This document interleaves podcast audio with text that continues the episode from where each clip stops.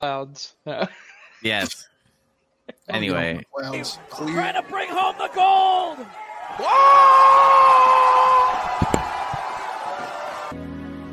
I am not gay. I have relationships with women, sex with men. And I got news for you. That means you're gay.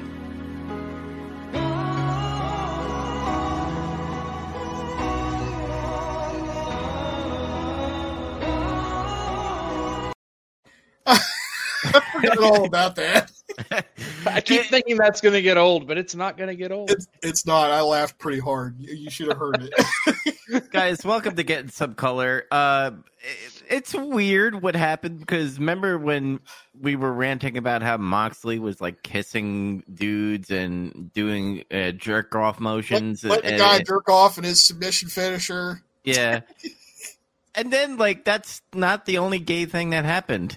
After that, we had uh, other things that happened. And by the way, I understand that All Out happened like a couple of weeks ago, and pretty much that All Out pay per view is null and void because of what CM Punk did. Um, and we'll get to that. Everybody did. Yes, Yeah. Look, look in my eyes. What do you see? Mindy's It's wrestling- Bakery. Oh, no, Uh, sorry. no, it's a re- it's a wrestling podcast with white men in their mid thirties. Double meat with extra cheese.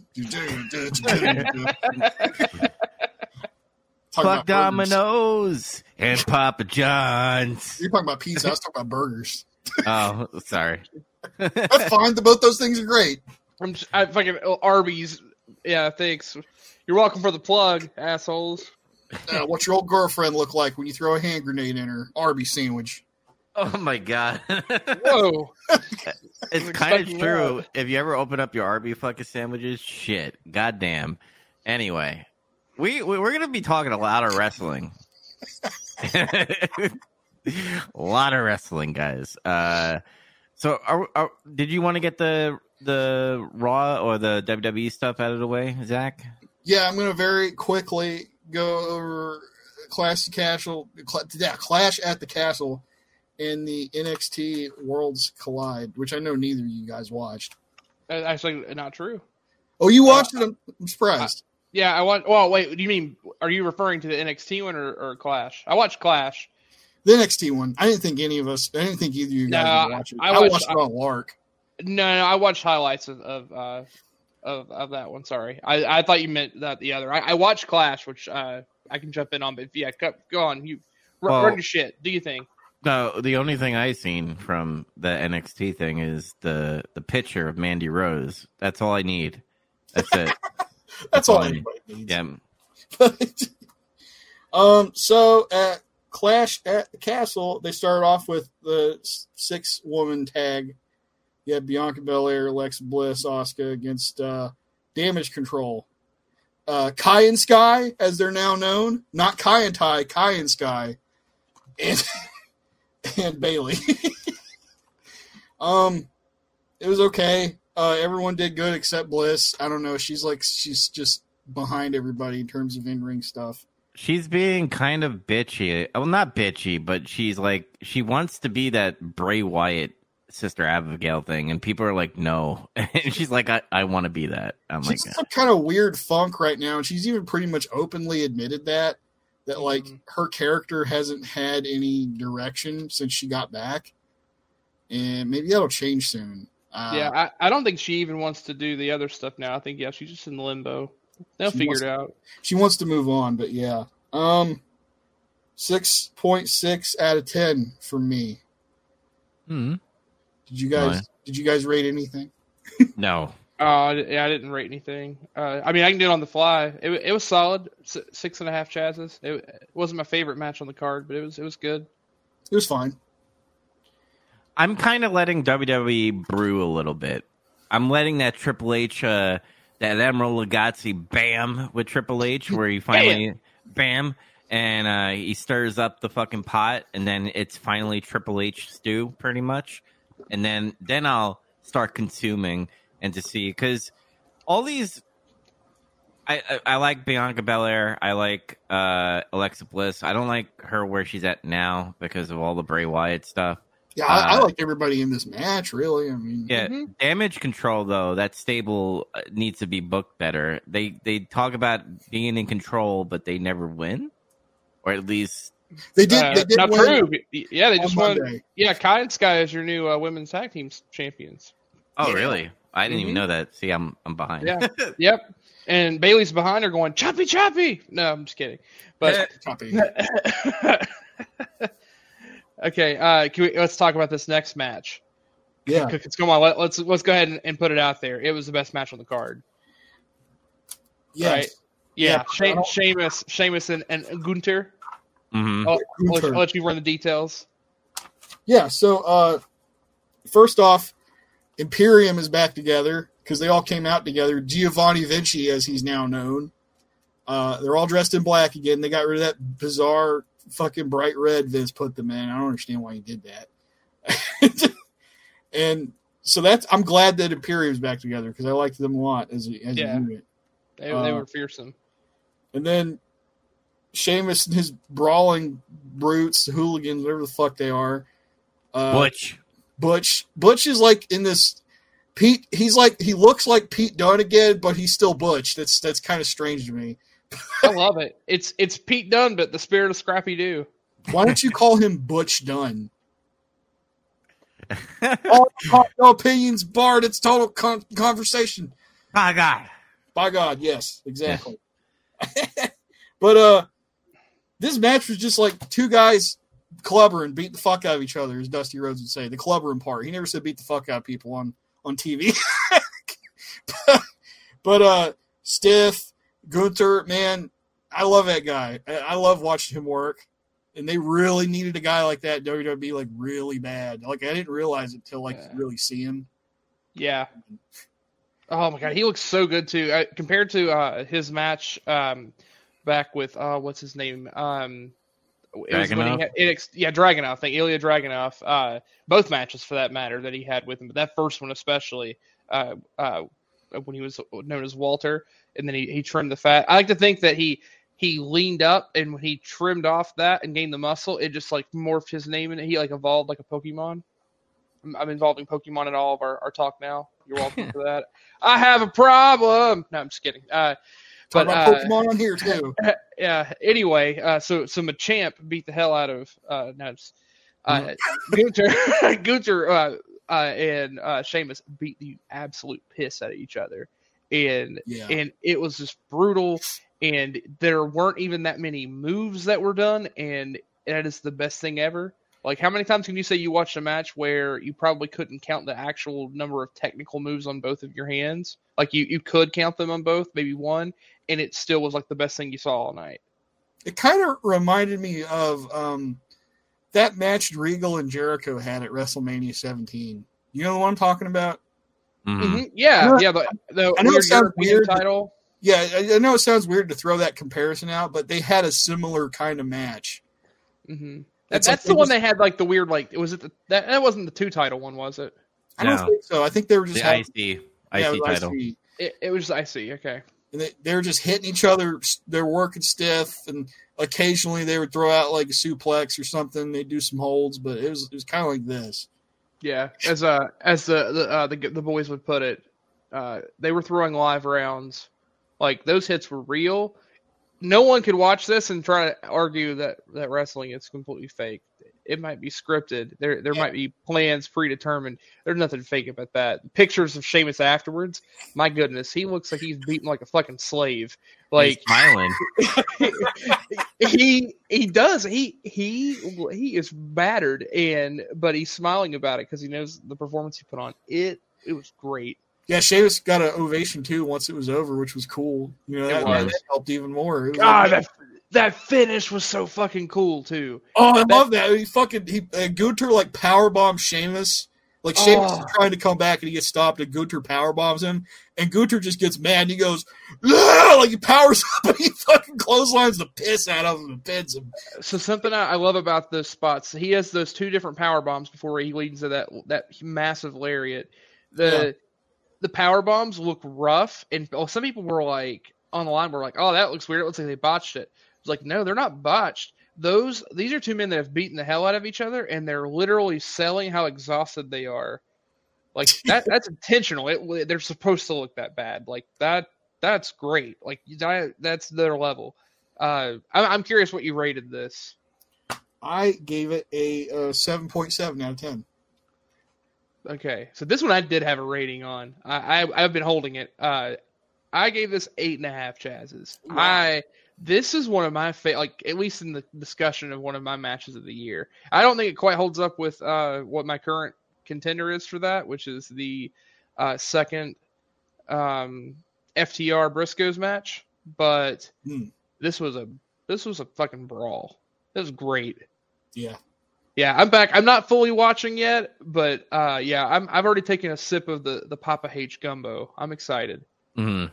And it's still the, the, the flavor is still settling too. Mm-hmm. yeah. Dubs, what do you think? I just caught the highlights. I, I appreciate. I Damn, appreciate. Go back and watch it. Yeah, Absolutely. Like, I- do yourself a favor. Seriously. I agree. Uh, I, I appreciate. I think that WWE needs to do more European Raw shows, in my opinion, because those Stuff in the UK at least, yeah. yeah, those crowds, dude, are very hype. And yeah, we do have some in the United States, but when you go down in Texas and all those like rural areas and stuff, uh, it starts to get a little quiet and, and boring. But by God, fucking UK when fucking Sheamus, I almost said Ramus for some strange reason. Maybe Ramus. that's his. That's his brother. Yeah. He's clean shaven. Yeah. a lot of people don't realize this, but a ton of the re- big names in wrestling right now, both in WWE and AEW, uh, in uh, New Japan, all, all, all pretty. Yeah, they they actually either rotated or started uh, or did significant work in the UK under W uh, uh, with, WCPW, and then there was also um, oh they changed their name. I think it was Defiant, and then there was also um, I don't want to say Dragon Gate had something going on there too. There's that's some a Japanese Scottish promotion too that a lot of people went through. Yeah, because uh, Drew uh, went through that before he came back through his NXT run. Um, before he came back to Impact and everything. So like there there are like a lot of people that are very devout, like huge wrestling fans. That crowd was fire. Yeah, I mean, Mhm. like the, the UK wrestling scene kind of blew up like in the last 15 years again over there. They had like a Mhm. resurgence, and that's why I was I was telling somebody this the other day. I was like, a lot of the bigger name wrestlers in you know in WWE and other places now, a lot of them are actually from the UK. I mean, if you really think Mhm. about it. Oh yeah, there are a ton that are either are from there or again they spent a heavy amount of time rotating in those areas. They lived there. They that's where they got their start, and those crowds love them. Like that's and that's great. That's a that's a good thing. Make you know take advantage of that. So um, I'm, hopeful they'll do more shows. That, that'll be awesome. Yeah, maybe Uh, they'll do a World War Three uh, special event right on the border of Ukraine and Russia. Whoa! Ilya Dragunov is fighting against some Ukrainian guy. I don't know. I could you might as well just call up North Korea and see if you want to do the sequel. the North Korea holding cell match. Oh jeez, the, the fucking yeah, it's two like a hundred thousand people just held hostage, forced to watch it, and they just sit silently and clap because they don't know what to do. They're like, "We'll get shot if we don't clap." So here you go. The food stipend battle royal. Oh my god. This- was- I- no, no context at all because this is how this shit would happen. They just call it the Hunger Games. The Hunger Games. oh my god. Okay. So Uh, yeah, Shayna, Shayna Baszler against Liv Morgan for the SmackDown Women's Title. Uh, I wrote Liv is good at selling. Uh, she, I don't feel like she gets enough credit for that actually. Uh, cool twist with Liv trying to do submissions at the end. Uh, she did a couple things that were actually like somewhat impressive to me, given like where she used to be. Uh, it was it was okay. Six point five out of ten. You think you think they should have held off on giving her the title? Maybe she should have like trained a little bit more because I know she's training with uh, Bro uh, with all the submissions. I don't know. I, I feel like that was kayfabe, but uh, like, Uh, uh, Uh, no. like I don't know because that whole that title was in like a really weird position because it, it was like at that time when Ronda had it, and everybody was like, "Dude, she acts like she doesn't want to be there anymore. Her promos are abysmal." All this other shit. So they're like, we got to give it to somebody. And Liv was kind of cooking. You know, she had the crowd support. They thought Yeah. oh, maybe we give it to her. At least she's got crowd support behind her. Yeah. I think what really hurt her is the the match, the SummerSlam match was not handled very well, and the The crowd ending, turned yeah. on her. But I feel like it's turned back around. The UK crowd was even like it was definitely better than what the crowds previously had been on the build up, Yeah. and uh, which is great. Plus now Ronda uh, has made that return, and now like that looks like some serious stuff. Like that's going to be really cool how it plays out. So um, I, I thought this match was fine. I gave it a six, just flat six. I just It was- serviceable. It ended up being better than what I thought it was going to be. hmm Yeah, let's see. Then we got uh, uh, Edge and Rey Mysterio against Judgment Day. And Edge got a massive fucking pop. Um, Damian Priest selling that nut shot was amazing. like I don't, I don't remember what they were doing, but he was like standing on the barricade or some shit. Like he was going to do like I don't know some Undertaker old school something or whatever. And I think Rey like knocked him off balance and he crotched the Mhm. security wall and he's just like Mhm. it's like you know a really tall man suddenly got dropped dropped on his nards and he just yeah he was done that was that was realistic selling Yeah, and no, he had yeah he he sold it very well, and it, it was quite funny. That match itself was was good. It was a little messy, but also it, it was fun. Plus the the aftermath was well worth it. We finally got that that turn. This is all leading to Rey Mysterio versus Dominik at WrestleMania for the mask, right? Because that's when he's probably going to mask his son. i don't know i don't know if that's where it's actually leading but uh i figure they will have a match eventually um the finish sequence was great also like the old rock and roll ex- not rock yeah rock and roll express spot where they did the thing where they whipped the guy into the corner and then like Rey blocked the move because he put himself in the corner, and then they, the heels Mhm. tried to do the same thing, and they got fucked up trying to do it. Yeah, because they don't like yeah the instinct didn't work out.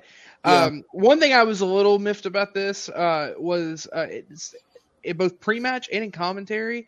It was very it, one person outright said it, but also it was heavily suggested that this is like the first time that uh, Edge and Rey have ever worked together. Uh, what people go back and watch your shit? They were fucking tag team champions together. Back I thought they were back during like the that back then. SmackDown six. Well, they they were, but there was um I can't remember what the pre-show they brought it up, and then someone briefly said something, but it was quickly uh, covered up. Uh, uh, whoever who was it that said it on commentary and fixed it? Graves Um, or was it Graves? Cole, I think it was probably. yeah.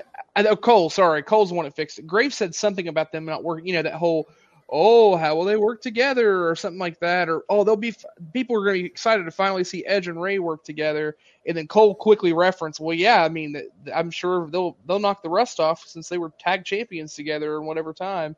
I'm about to say he better remember he was fucking there.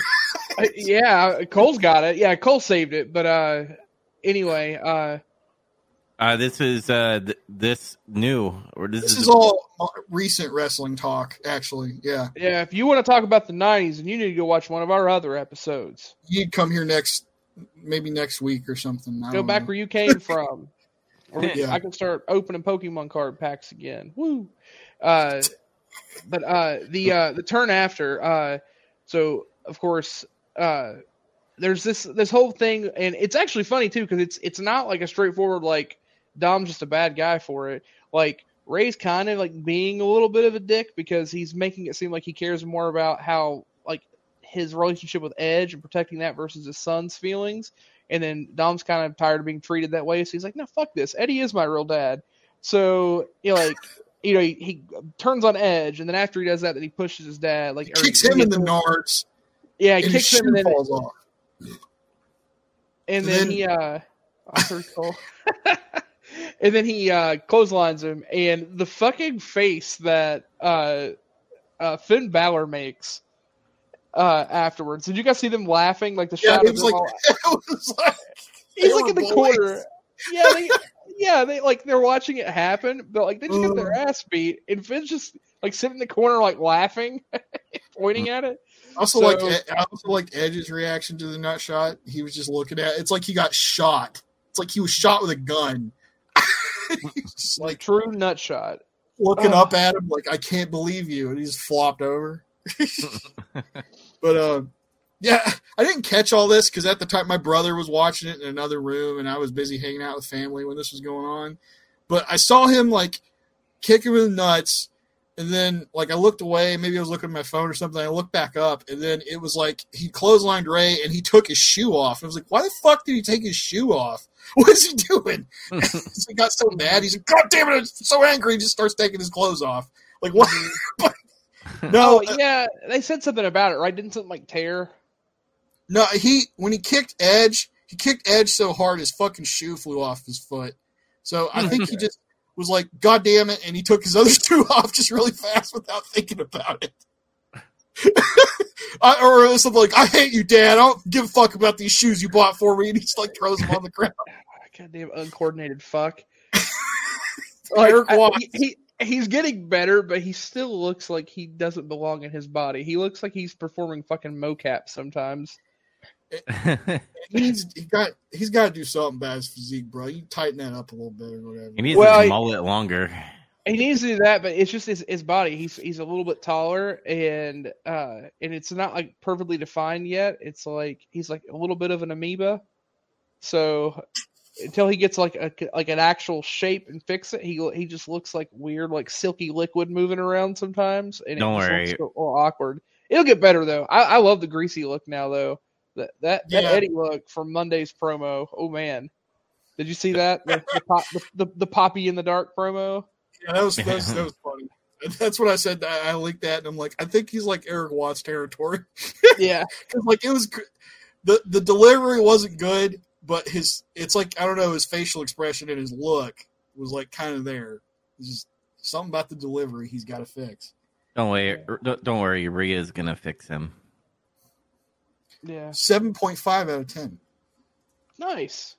Yeah. I, I, I was happy with this. I, I, I've, I'll agree with you. Se- Seven, well, I'll go a little lower. I, I don't know if I'd say 7.5. It was really good, not great. So I- I'll say seven and a quarter. But I had a There lot was- of fun. Aftermath there was was, a lot- fun. There was a lot of entertainment. Yes. Well, it was very entertaining. I agree. Uh, then there's Seth Rollins and Matt Riddle, and you. It, it was a great match, I thought. and Mhm. it was feel like the animosity between those guys, like they really carried that from the angle into the match. Like that they'd been building when Seth's like, "Fuck you, your your your wife, your kids left you because they hate you because you you suck," and Mhm. bro, you can't say that shit to me, bro. And he was mad. He was, everybody was actually like mad at each other. Like you halfway believed it. Yeah, well, I think it's it's I think it's actually true though. There's like there's real heat between them because of all the shit way back with him, uh, um, uh, Well- Riddle's uh, wife saying the shit about Becky and stuff. Well, there was. I mean, they could have squashed it. We don't really know where they're at. Right. Well, uh, yeah, but there was a uh, there was a recent interview. The problem is, is it's because they're feuding. I don't know if how much of this was in kayfabe or real, but he was he the kind of stuff he said was kind of shot from the hip. Uh, Rollins kind of talked about how um, Riddle's his own worst enemy. Like he's great. Like he could easily be the next big star in the uh, um, in the company and can hold the title and do all these great things, but he he just he won't put his head down and keep his mouth shut. And he, he's referencing more of the stuff with like Goldberg and Brock and other stuff. Um, so it almost sounds like he's also also giving like just a heads up, like you know, sometimes it's like even if you know like you can challenge that, like just get there through the hard work. You're gonna get there. If you try to push it by getting there through the talking and stuff, you might you might get there in the eyes of the fans, but you're you're rubbing the boys the wrong way. And I think that's where that and that, that's that's not like to me that's not kayfabe stuff. Like that's actual advice he's giving him. Um, and I don't know how much of that ties into their their real controversy, but it made me feel like how Jericho and Triple H interacted with each other. Like it's very clear those two men hated each other, but that actually brought the best out of them in a lot of their matches back in like the early 2000s like their feuds were great because they were competing with each other. Like when you're truly competing and you're trying to one up the other person, it brings out the best in you. And I feel like this match was awesome. The counter wrestling was great. Yeah, I don't have much more notes other than like like I know Riddle style is kind of strange, and Mhm. some people don't like it as much, but it's different. And uh, I don't know. I always liked. I always kind of liked his in ring work anyway. Hot Uh, take: People can say whatever they want right now. If if you actually took a tournament of all the people that were big in wrestling right now, uh, as they currently stand right now, and put them in a shoot fight, a la like brawl for all or whatever, Matt Riddle would win hands down. He beat everybody's ass. It- it- He's the real deal. Brock, is Brock in it. Brock's in it. He would he would beat Brock's ass. I know that I sounds know. ridiculous. He would don't he would beat Brock. I, You're gonna you're gonna have Brock's to ass. sell me on that outside of this. You know, Brock's a bit older. Not Brock in his prime. Don't get me wrong. Brock's still the like take Brock any other time, like maybe three years prior or whatever. But I think he'd take Brock. It, it wouldn't be a sprint though. It'd be a marathon. This is But he- accounting for the fact that he's a legitimate genetic freak too, right? Mm-hmm. Like, I don't know, man. Yeah. He's not fat. Nobody Uh, in this match is fat. uh, Matt Riddle can beat up CM Punk. Oh, we're gonna get there. Don't worry. We're Matt, gonna get there. We're gonna get there. Matt, Matt Riddle's left nut could beat CM Punk in an MMA fight. But that's that's a whole different thing. Randall. I, gave- I gave this an eight point two out of ten. Oh yeah, Rollins won by the way. Uh, curb stomped him. It's Yeah, not I- over, I guess. No, I don't think so. I I think they can they can use this as leverage so much later. This is one of those things. That's like long term. I think there could be a feud here they keep coming back to. Um, and The- Rollins needed the win. Honestly, he's he's actually been on quite a losing streak, so it's it's good he gets a win. Yeah. This What were you is ma- this is mania material, and this needs to be long booking. Like when they get to the Royal Rumble, you have Seth Rollins be like, "Cody Rhodes, I'm gonna beat you, get the belt, you never," and all that stuff. And then all of a sudden, Matt Riddle comes in the Royal Rumble and eliminates uh, Seth Rollins. Then you got the booking to Mania. There you go. Uh, but if we're gonna do that, I, my only thing is I, I actually don't want Rollins in the Rumble at all. I want I want Rollins beating Roman for the title at Rumble because of some shenanigans, and that's what leads to Roman and Rock having their match without a title, and Rollins and Cody are what you get at Mania. I think Cody beating Rollins at Mania is the best possible main event you could get for one night, and then the other night Rock Rock Roman because that doesn't need a title. But that's my opinion. We'll we'll see what happens. Yeah, we'll see. I- So I forgot Anyway, Mania is uh, multiple nights. Ugh. yeah, that's okay. I actually like it that way. But uh, anyway, uh, I gave this an eight. Yeah, Cool. it was Then- solid. We got the main event, and by the way, this was a, a, a concise show. It wasn't five fucking hours. It was th- just about a little bit over three. hmm uh, Drew McIntyre and Roman Reigns for the the world titles. Uh, the crowd was insane for this match. Um, uh, they did good work together. It was it was like a long WWE main event style match. Ups and downs. Roman tried to get on the mic and talk shit, which I usually like it, but he got fucking flattened before he could really say much. He was just like, "Acknowledge me," because he's just trying to get the fans more pissed at him, and it kind of worked until he ate a fucking boot. uh, the big thing here was uh, Solo Sikoa appeared and saved Roman from getting pinned. And then, Wait, is his sword still there? By the way, No, uh, I didn't no. remember. I don't remember if he had a sword. I think No. he did. I don't think he did. In fact, he did not come out to his old music. He ca- or his his interest theme. He came out to his old music. I can't remember the name of the song with Well, the one no. everybody was over with. He came out to his old music, but it transitioned into his new music. That's what Oh happened. yeah, it did. Yeah, that's true. Yeah, it did. It did change back over, but uh, That was cool. I liked that. that that was really cool. Um, my only gripe with this was why put why put all the extra things into that with Drew if you weren't going to give him the win. Yeah, that's Or- something. The finish was flat, and I feel like they made the wrong decision. Yep, exactly. Uh, and again, it's it's great because they're they're tying Solo into uh, the bloodline now, and they've got all this extra stuff. But now, like the other problem too is like, well, Roman did this, and now Roman's just not on TV, so you you don't have your you have instead of having two champions, you have one, and he's not anywhere to be seen on either show. Um, and I, there, there's actually a lot of problems. Like they're having a lot of difficulty figuring out how to book Roman because it's like they want this to go the distance to get to Mania because he's held it so long, but also they don't have anyone ready yet to actually take the title off of him.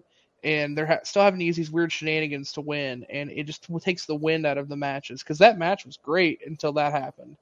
Um, uh, so I, I, I don't know. I, I ended up giving it a seven because it was still really good, but that the finish took so much out of it. Uh, This, yeah, I gave it a seven point six, and the the finish took some wind out of it for me too. yeah, um, I, I would have had it at an eight until the, the, the finish, especially because of how awesome right up until the solo, like pulling the ref out, like that was awesome. That, like, that actually being the finish would have been great. The only Like Oos that could travel internationally. not, not even not even Sami. Uh, Not- Sami. Uh, quick quick shout to this though. I really hope that they go back to an old school Survivor Series five v five. Like none of that bullshit where it's Raw v SmackDown. But they some five people decide to challenge the Bloodline, and, like they and they make now. and they make Sami the fifth Bloodline member Man, just for it to fuck with Kevin Owens. I really hope they do that.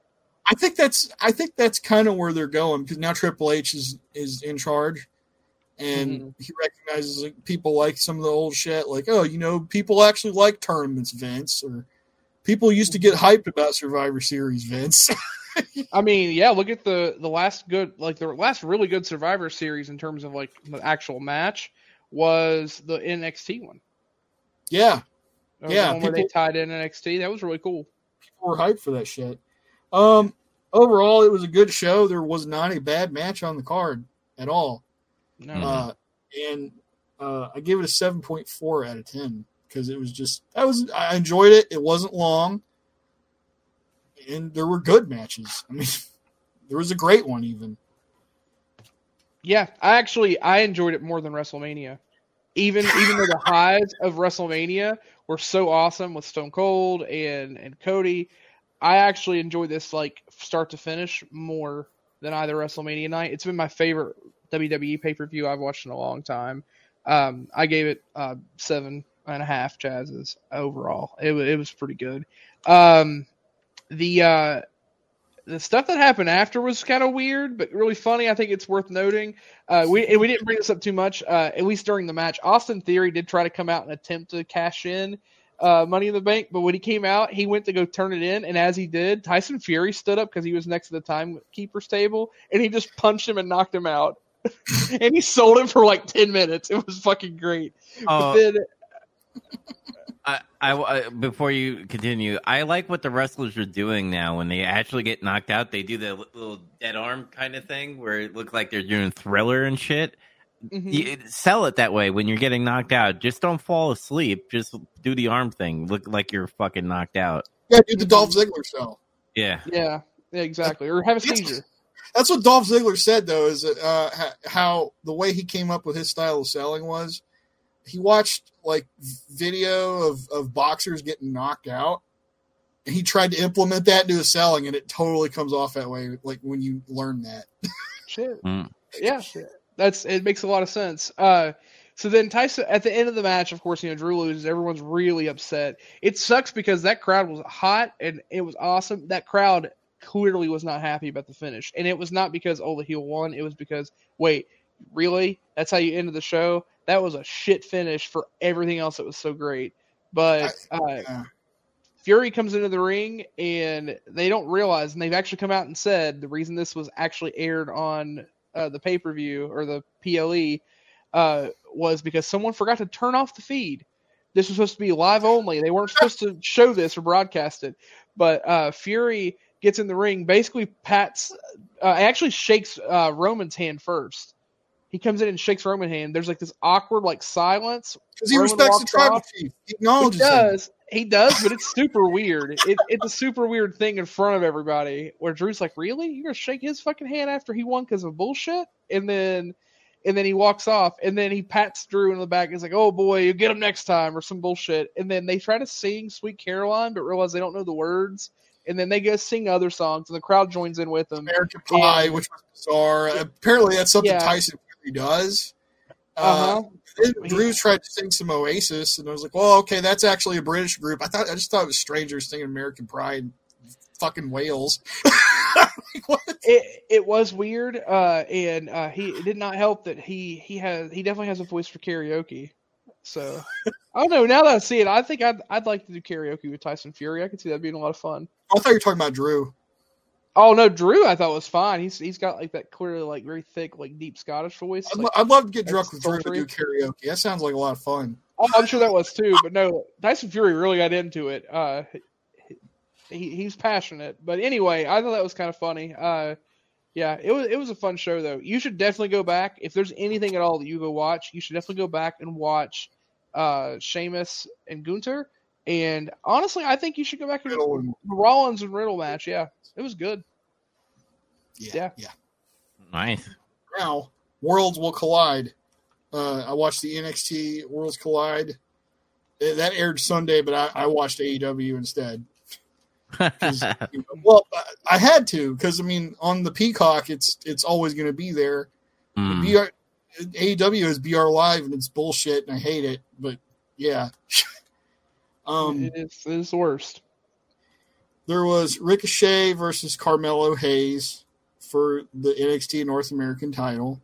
Carmelo Hayes is champion. Uh, they did a bunch of video game spots in the beginning. And what I mean by that is they like to do that shit where they do handsprings and cartwheels and go past each other. They do Rey Fenix shit. Both of them do.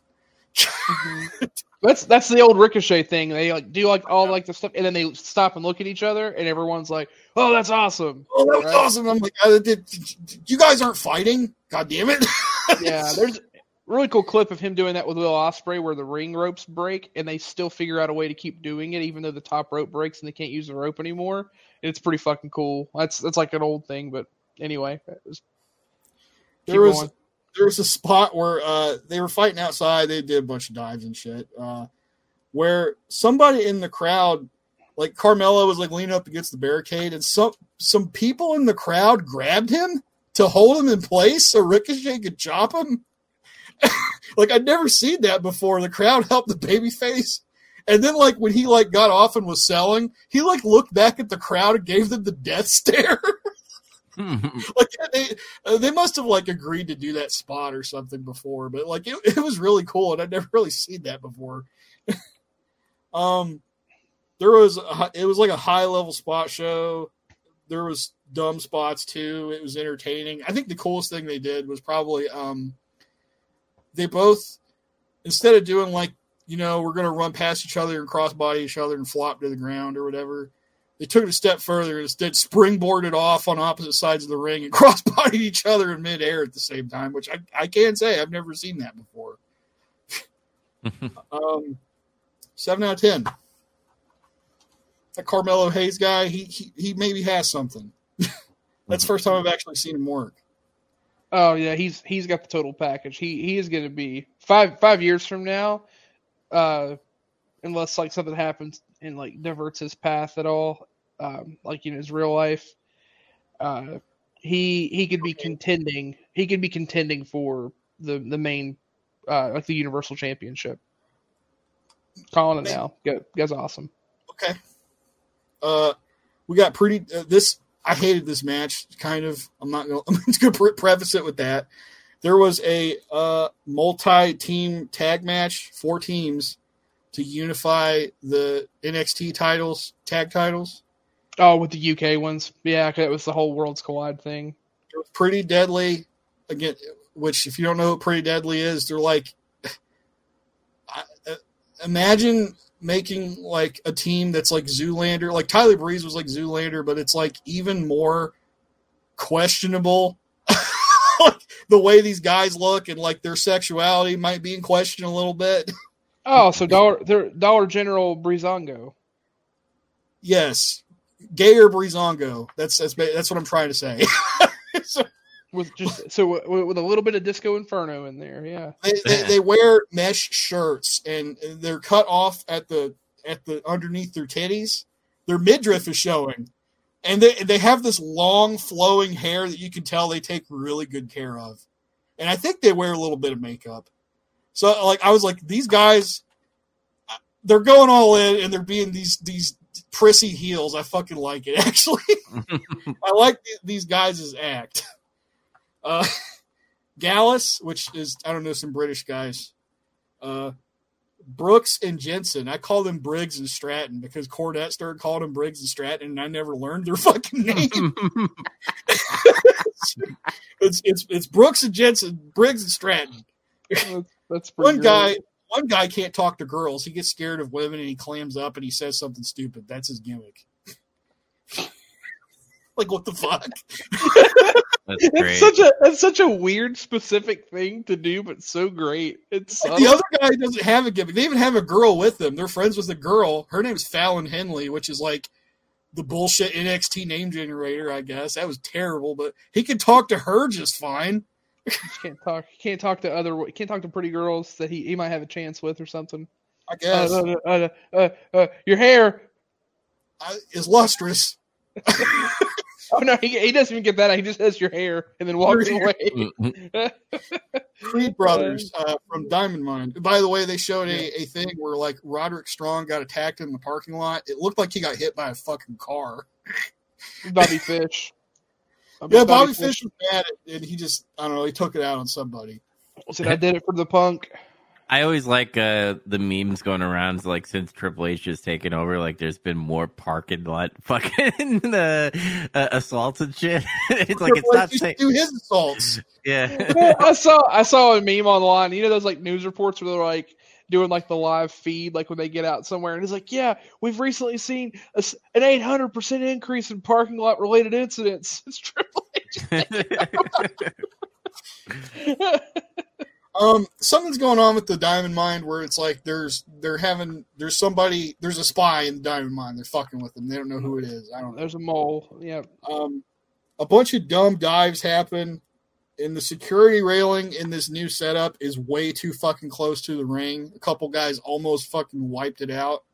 I Mm. mean, like they need to f- change that setup because they, they, there was really like some guy's face almost hit the post a couple times.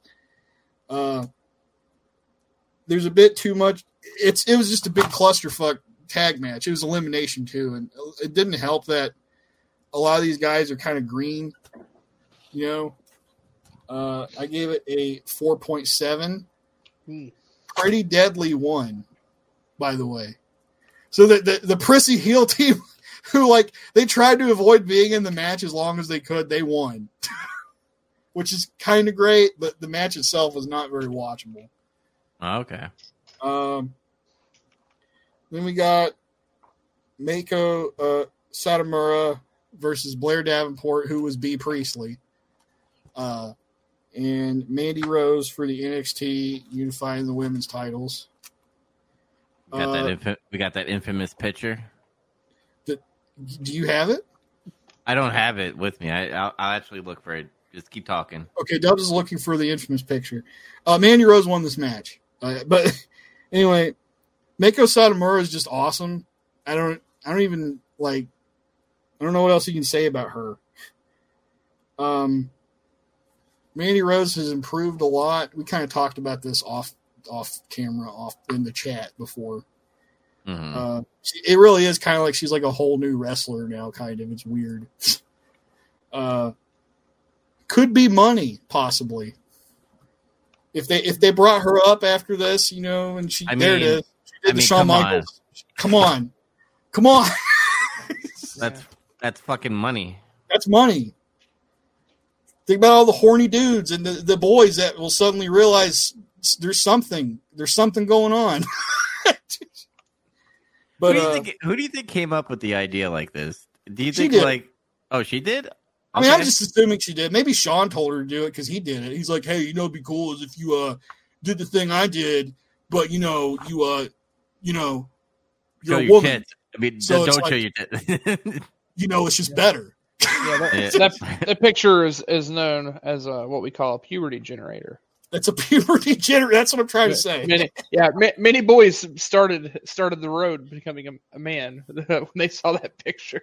I thought the title was upside down. I had to look again. Oh, is that what it was? yeah. is that is that gonna be your bit now? Just like Yeah. every like few minutes, you're gonna just randomly throw that picture up while we're talking. He'll find he'll find pictures of, of classic women too. Like remember the sunny beach pictures that everybody downloaded on AOL, and she broke the internet before anybody did. Yeah, or just like I, I think I think mine was like the the dial up trying to upload uh things uh, of like Torrie Wilson or something. Mine was the Trish Stratus uh, muscle mag pictures Mm.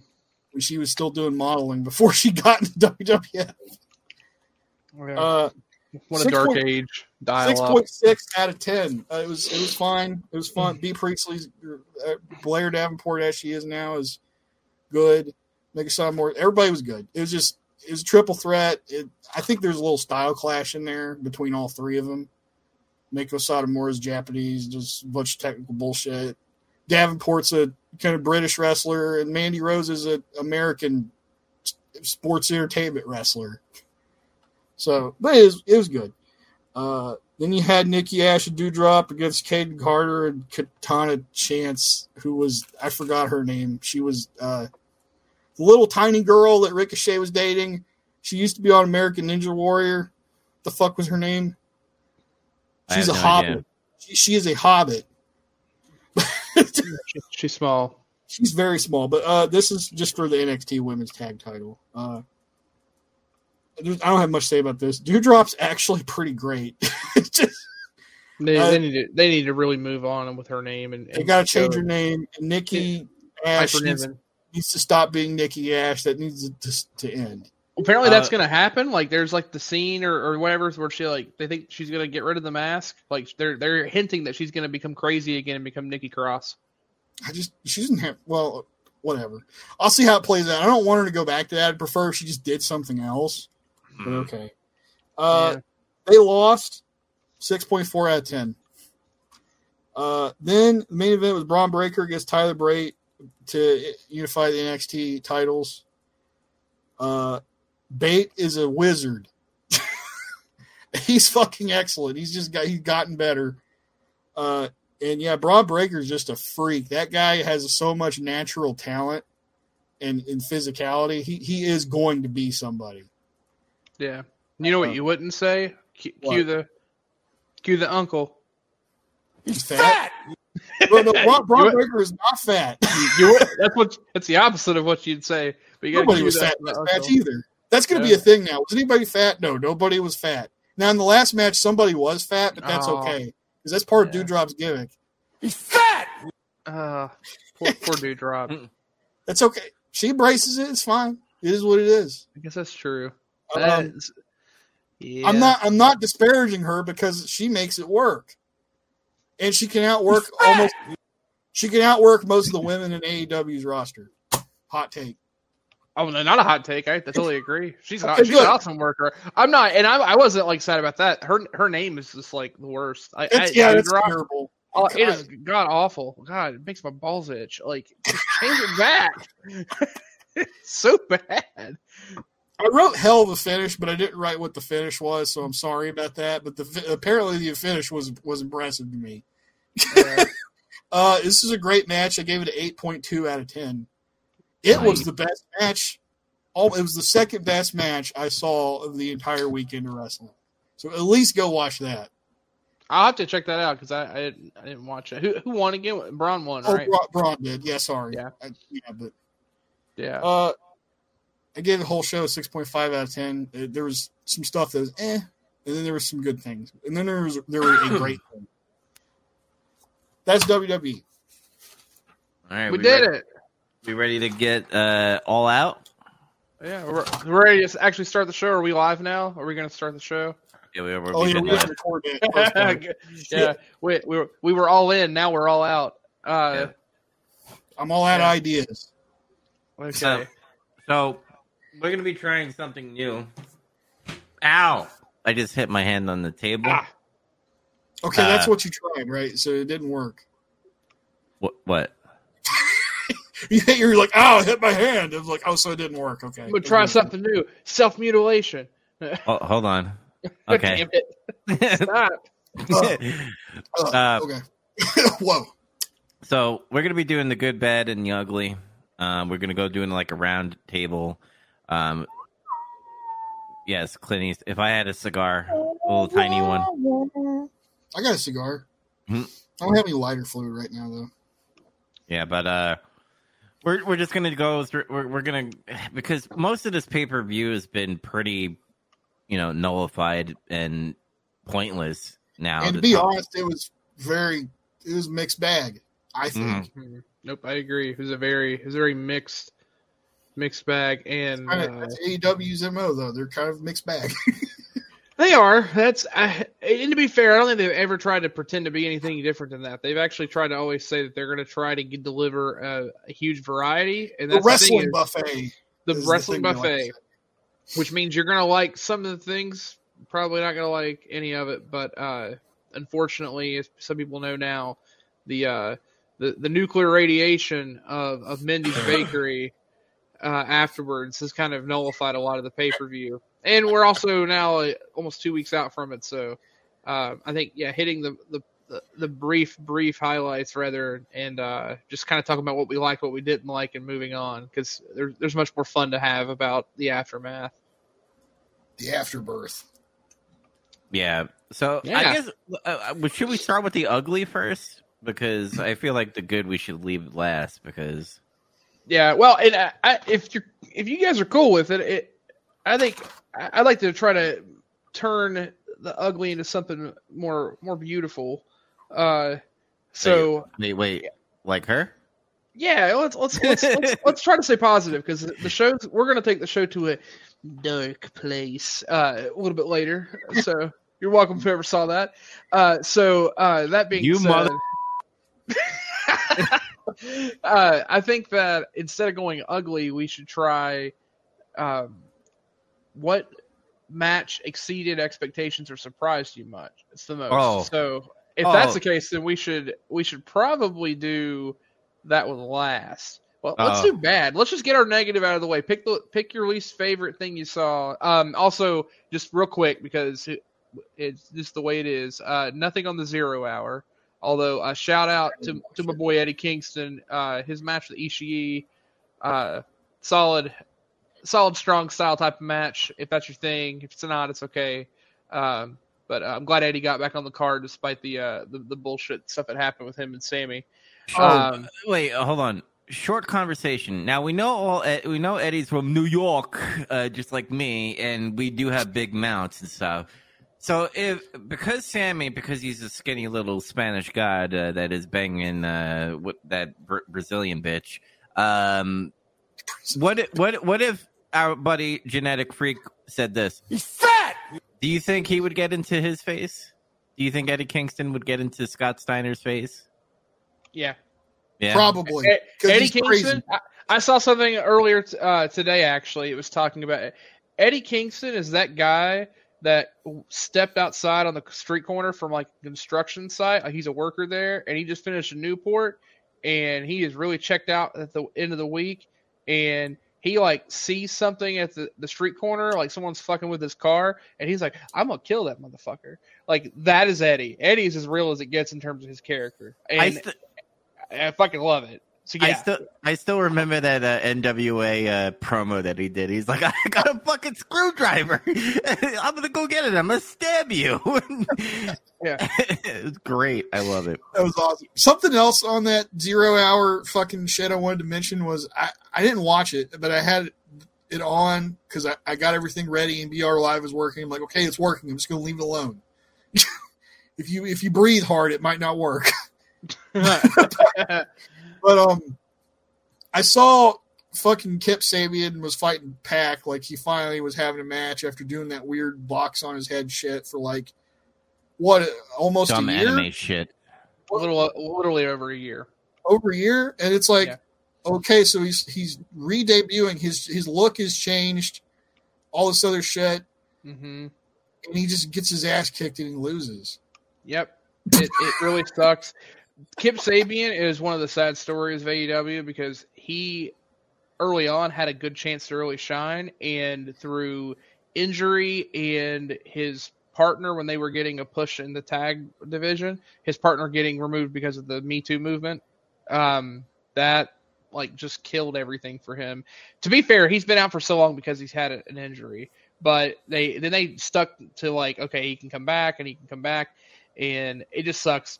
Yeah, it, it's it was kind of a waste of all that extra time when he could have come back much sooner. But that's Um, that's it. Yeah, I'm not even like a big proponent of his or anything. I don't really, I don't like. I'm Mhm. just saying, like, why would you do all that and work this weird quasi angle this whole time, and then just for him to he, he got his ass kicked. There's no getting around it. Yeah, he got his ass kicked and he just got relegated right back to dark. Um, it's we did. It it really sucks for him. I, it, it was bad. Uh, there also was uh, Hook. Hook squashed uh, one of the JAS guys, Angelo Parker, and then they tried to jump him after. And Action Bronson, the rapper who had the uh, who's like awesome and has the uh, the, had the cooking show. It was like fuck that's delicious. Oh, I didn't know who that guy was. I assumed he was like some kind of like fucking fighter guy or something. I don't know. No, he, he's so the, he uh, the reason he came out for Hook. He, so he's a rapper and Okay. Um, but uh, he he's like in a bunch of other stuff, and he apparently now does like these like things where he's been like doing a lot of strongman stuff. Like he's been doing videos of like training and like doing these like big feats of strength. So he's a big guy. Um, but uh, he actually is the one that uh does Hook's intro, or, or rather, Hook's intro is one of his licensed songs. That's That's cool. why everybody. So he now they've set it up. He and Hook are taking on uh 2.0. Uh, Magic Mike and fucking whatever. cool, Daddy- yeah, cool hand Ange and, and Daddy Magic. Daddy Magic. Yeah, they're gonna take them on at uh, Grand Slam, which is I like that cool. guy. Every time he just says something, it looks like he just got done snorting cocaine. It's amazing. You want a taste? You want a taste? Yeah, I, I love how he says uh, the sports entertain sports entertainers. Sports entertainment. It- they- it's a stupid fucking Canadian. Like, uh, I love it. It's it's weird. It's Canadian. Um, Italian. Christopher. It's it's Canadian Christopher Walken. That's what it is. Oh shit!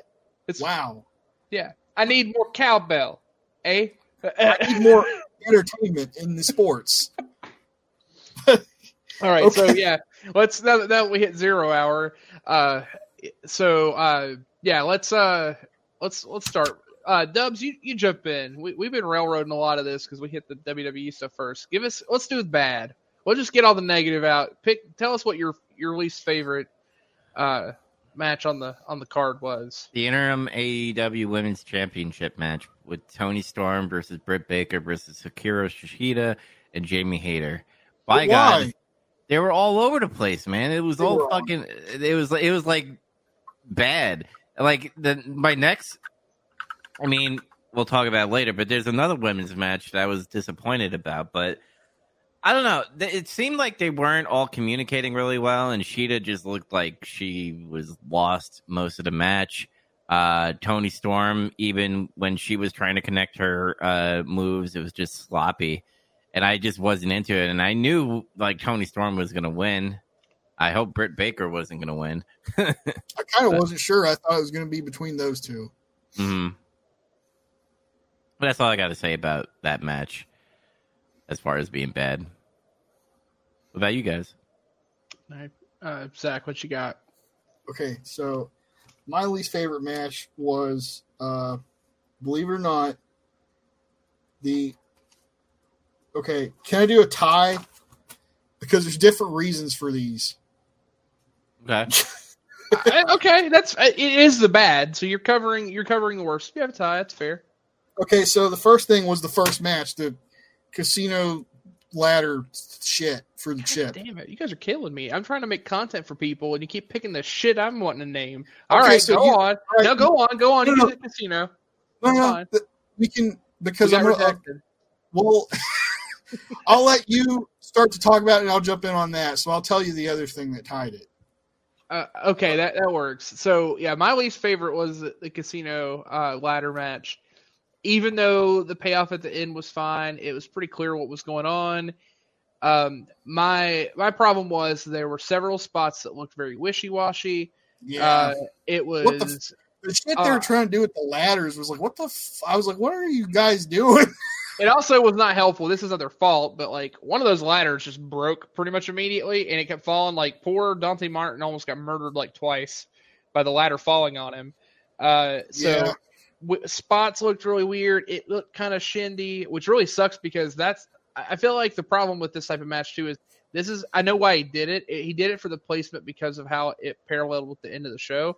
Yeah. But the problem is, is that this is not the type of match you want at the start of your card because it is not a safe match. You want a match that's going to excite people, but also doesn't have the chance of just like being complete poop. And I, thankfully, the crowd didn't die out from this. Like they they actually held up, I think, after uh, with the second match. But the like it was very confusing. My biggest gripe with this match was you have this finish that ends up being very weird, convoluted, very, very like bad in like WWE, like nearing like WCW logic territory of like how they decided to book the finish. Yeah. In the meantime, you're you're banking on such a risky finish like that. Whenever the first ten minutes of the match, you have two big guys who are presumed to be like right at the cusp of being the, in the main event scene in Andrade and Rush, who are in a stable together, who have been beating it the hell out of people. Uh, so the I think the problem with that is at any point they could have just decided, all right, well, let's go get the ladder and climb up. Like they already had it locked. Like that's fine. They could have Yeah. just done that. Instead, like they found very, very obvious things to like waste time, and it it just takes it sucks the air out of the room whenever there's zero logic to that, right? Like that makes no fucking sense, and that's why ladder matches in general like this can end up being bad. Um, if uh, there there's not like a flow that actually works and makes sense. So for me, like I, I almost like tuned out and then saw what happened and I was like, well, that doesn't, that's weird. Like you had a guy go and grab it that wasn't even in the match. He had someone come down and they ended like it was really, it was really dumb. no DQ. anybody can grab it. I mean, Uh, I did think the the whole uh, playing sympathy for the devil was kind of neat because uh, of uh, some of the references tied to to using that song and how it like if- if you followed MJF through his career and anything anyway, like there's actually that song being referenced a lot, and then there's the stuff with him and Punk's old promos about being the devil, and it ties in later. So that that's kind of neat, but it's like those details are great, but what this really is is MJF is just making chicken salad out of chicken shit because it. this was this was garbage. spoiled that MJF was the Joker. I I feel like it's pretty clear that MJF was I- Joker. I- yeah, uh, my thing was is like, why did those guys do all those insane fucking spots if they knew some guy was just going to come in and grab the damn chip and hand it to a guy? yeah, Like, what y'all are like risking injury, potentially career-ending injury over like what is essentially a bullshit match. yep. I agree. There was Oh, no I- reason for it. I didn't understand that at all. Like, yeah, you you kind of want to make it look like you're fighting, but like you want to, goddamn, you don't have to like nearly kill yourselves three or four times over.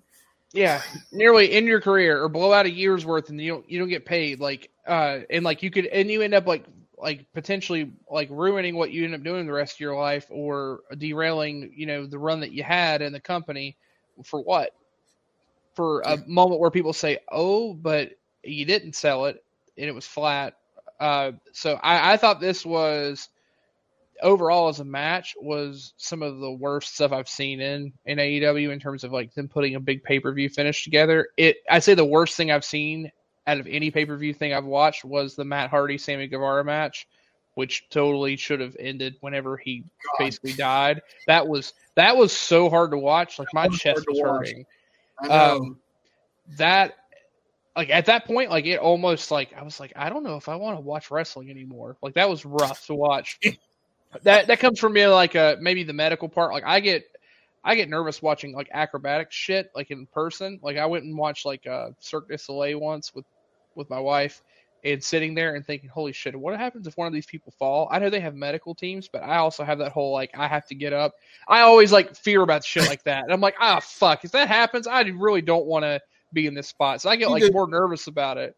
you just need to drop a perk and chill out. Let the bean kick in and watch them do flips. Well, that's why I got I got my bag of beans I keep with me now for just in case. So uh, I almost had to pop a bean over this fucking a, a match, and this is the first match in the card. So know, uh, yeah, we're we starting off, and it's like I, I, I know it sounds like oh I shit on AEW a lot, and I don't want to, but they they do things that make me mad or confuse me, and that this was what I was like. Okay, we're off to a great start. The first match was fucking odd feeling. yeah, they did a bunch of shit that I didn't get.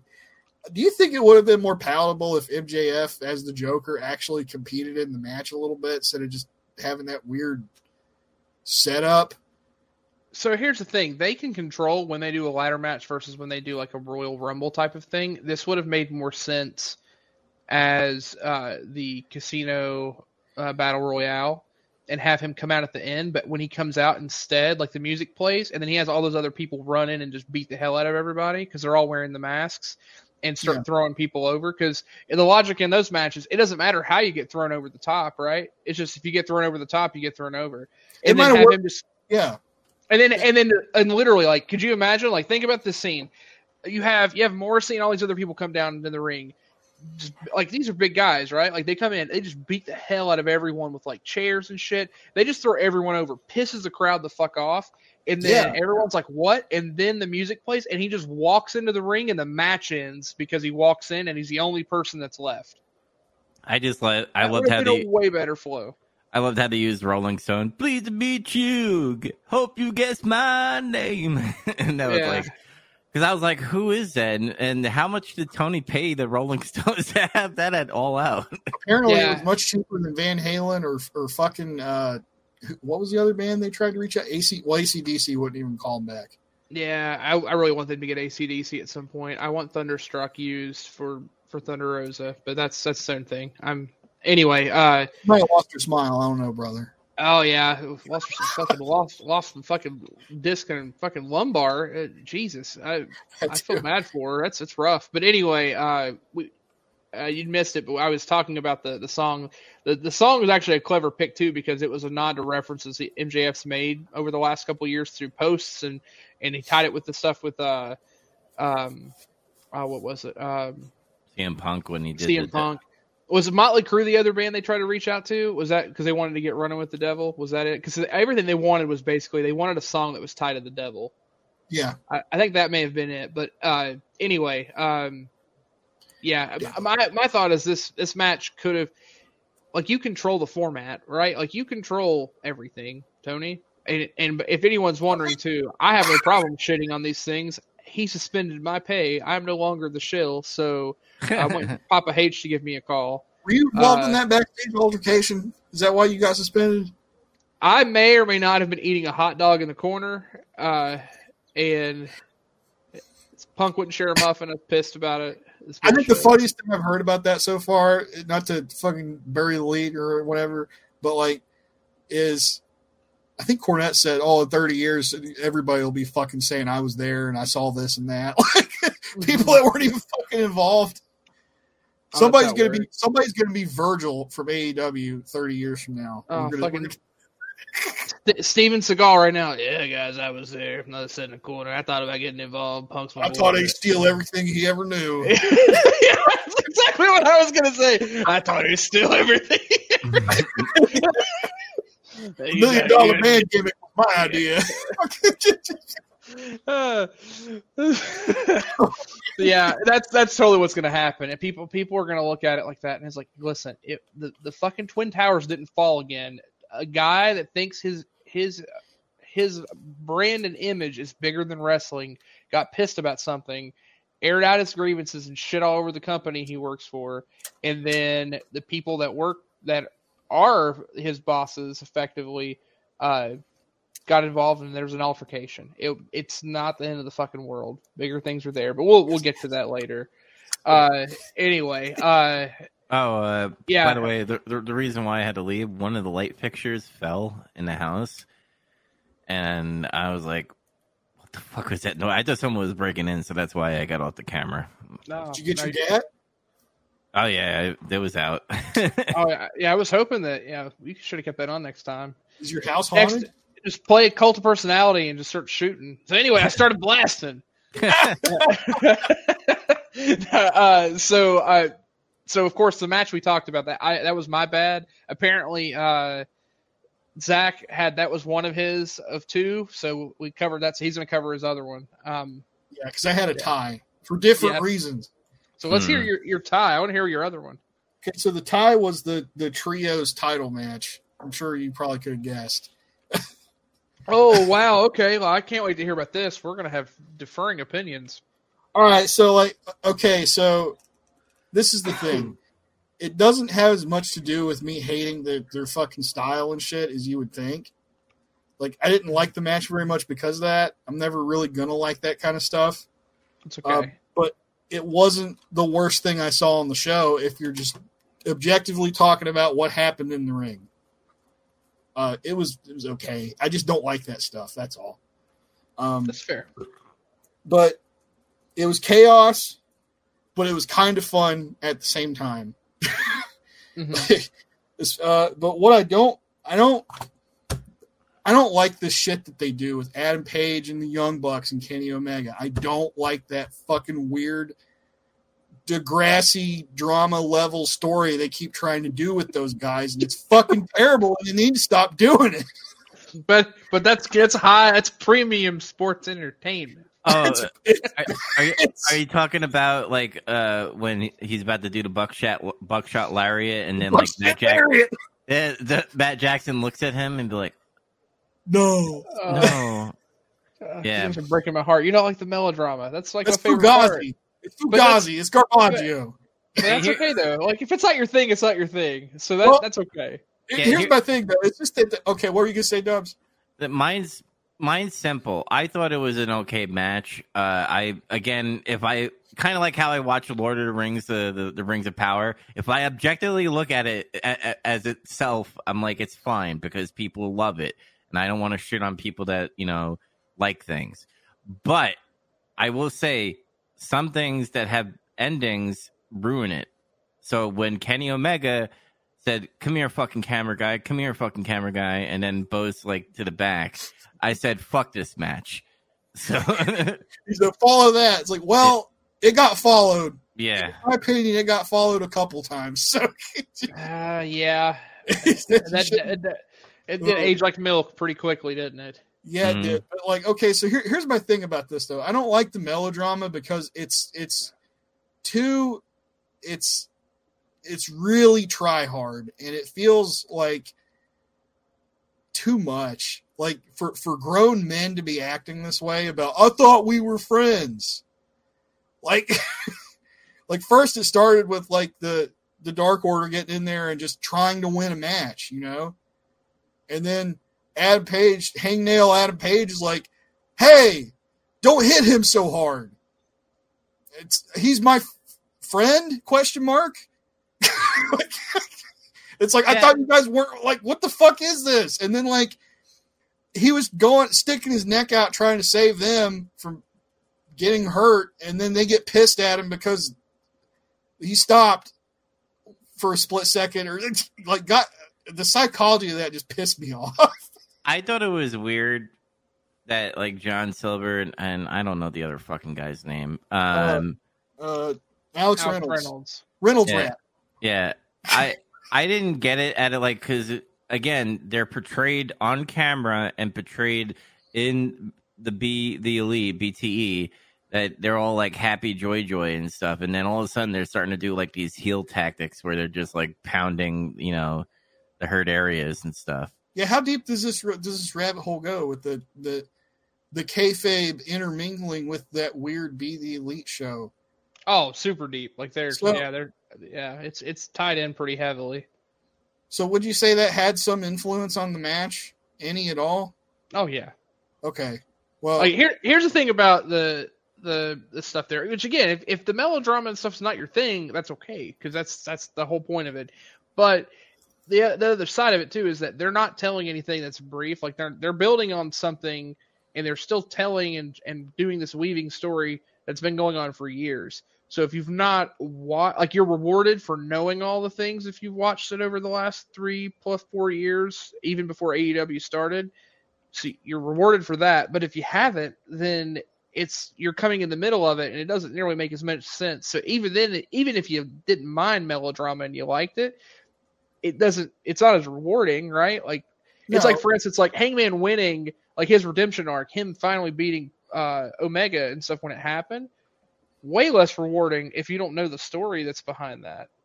And that makes sense, right? Like who you wouldn't give a shit about that if you didn't know that for the last two years there's been this weird issue with like self confidence and mental health and stuff, and that, that's okay.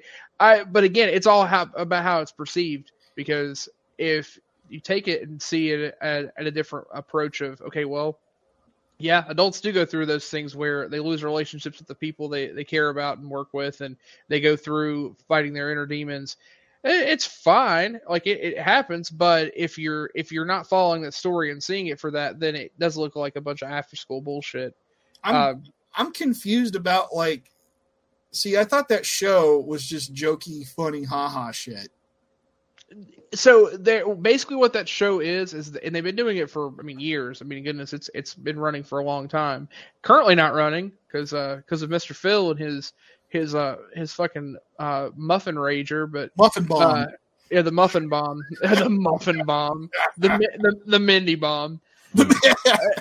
Uh but uh anyway uh there are bits on the show that always rotate in and out, and like it's like comedy and non- nonsense, and it ties into people's gimmicks and stuff. But then there's this larger narrative that happens throughout, and they also break from like the actual kayfabe plot stuff and just follow like it's the Bucks like almost like doing a, a biography, like they're they're just kind of showing a video memoir of, of their of their life. Yeah, it's Like, kind of cool like they get to do. it's like backstage uh meets semi tiny little bit of kayfabe in there where they're just like where they're like tying some stories like uh Mhm. before AEW uh the guy who used to play um Green Arrow on the CW show I forgot Stephen his, Amell. yeah, Stephen Amell. Like there was like a storyline of like Stephen Amell killing people, but it because uh, Adam Page looks like Stephen Amell just with long hair, they were accusing him of murder. So they do like those fitty, uh, funny um like segments, but then they'll do like, oh, who's coming? Is Kenny Omega gonna sign with AEW? And then that's when we we got that surprise on there, pretty much. Yeah, and they do little things, but that that's the biggest thing is it's like it's you're only rewarded for knowing how much of it. And to be fair, I didn't watch a lot of it. I got into to BTE basically start a pandemic, like got you get stuck watching certain things. I was getting drawn back into wrestling. I started watching it and it was funny. It's really great but also sad. Best parts were whenever Brodie Lee got involved. It was doing the Dark Order stuff on there. He had this that bit shit was actually funny. he would beat the hell out. He'd yell, "What the fuck are you doing?" And he'd hit people with papers. That shit was hilarious. That was Um, that that yeah. stuff was actually funny. Yeah, it was really good. Um, but they they tie little nods and stuff, and they reference those things on the on the show.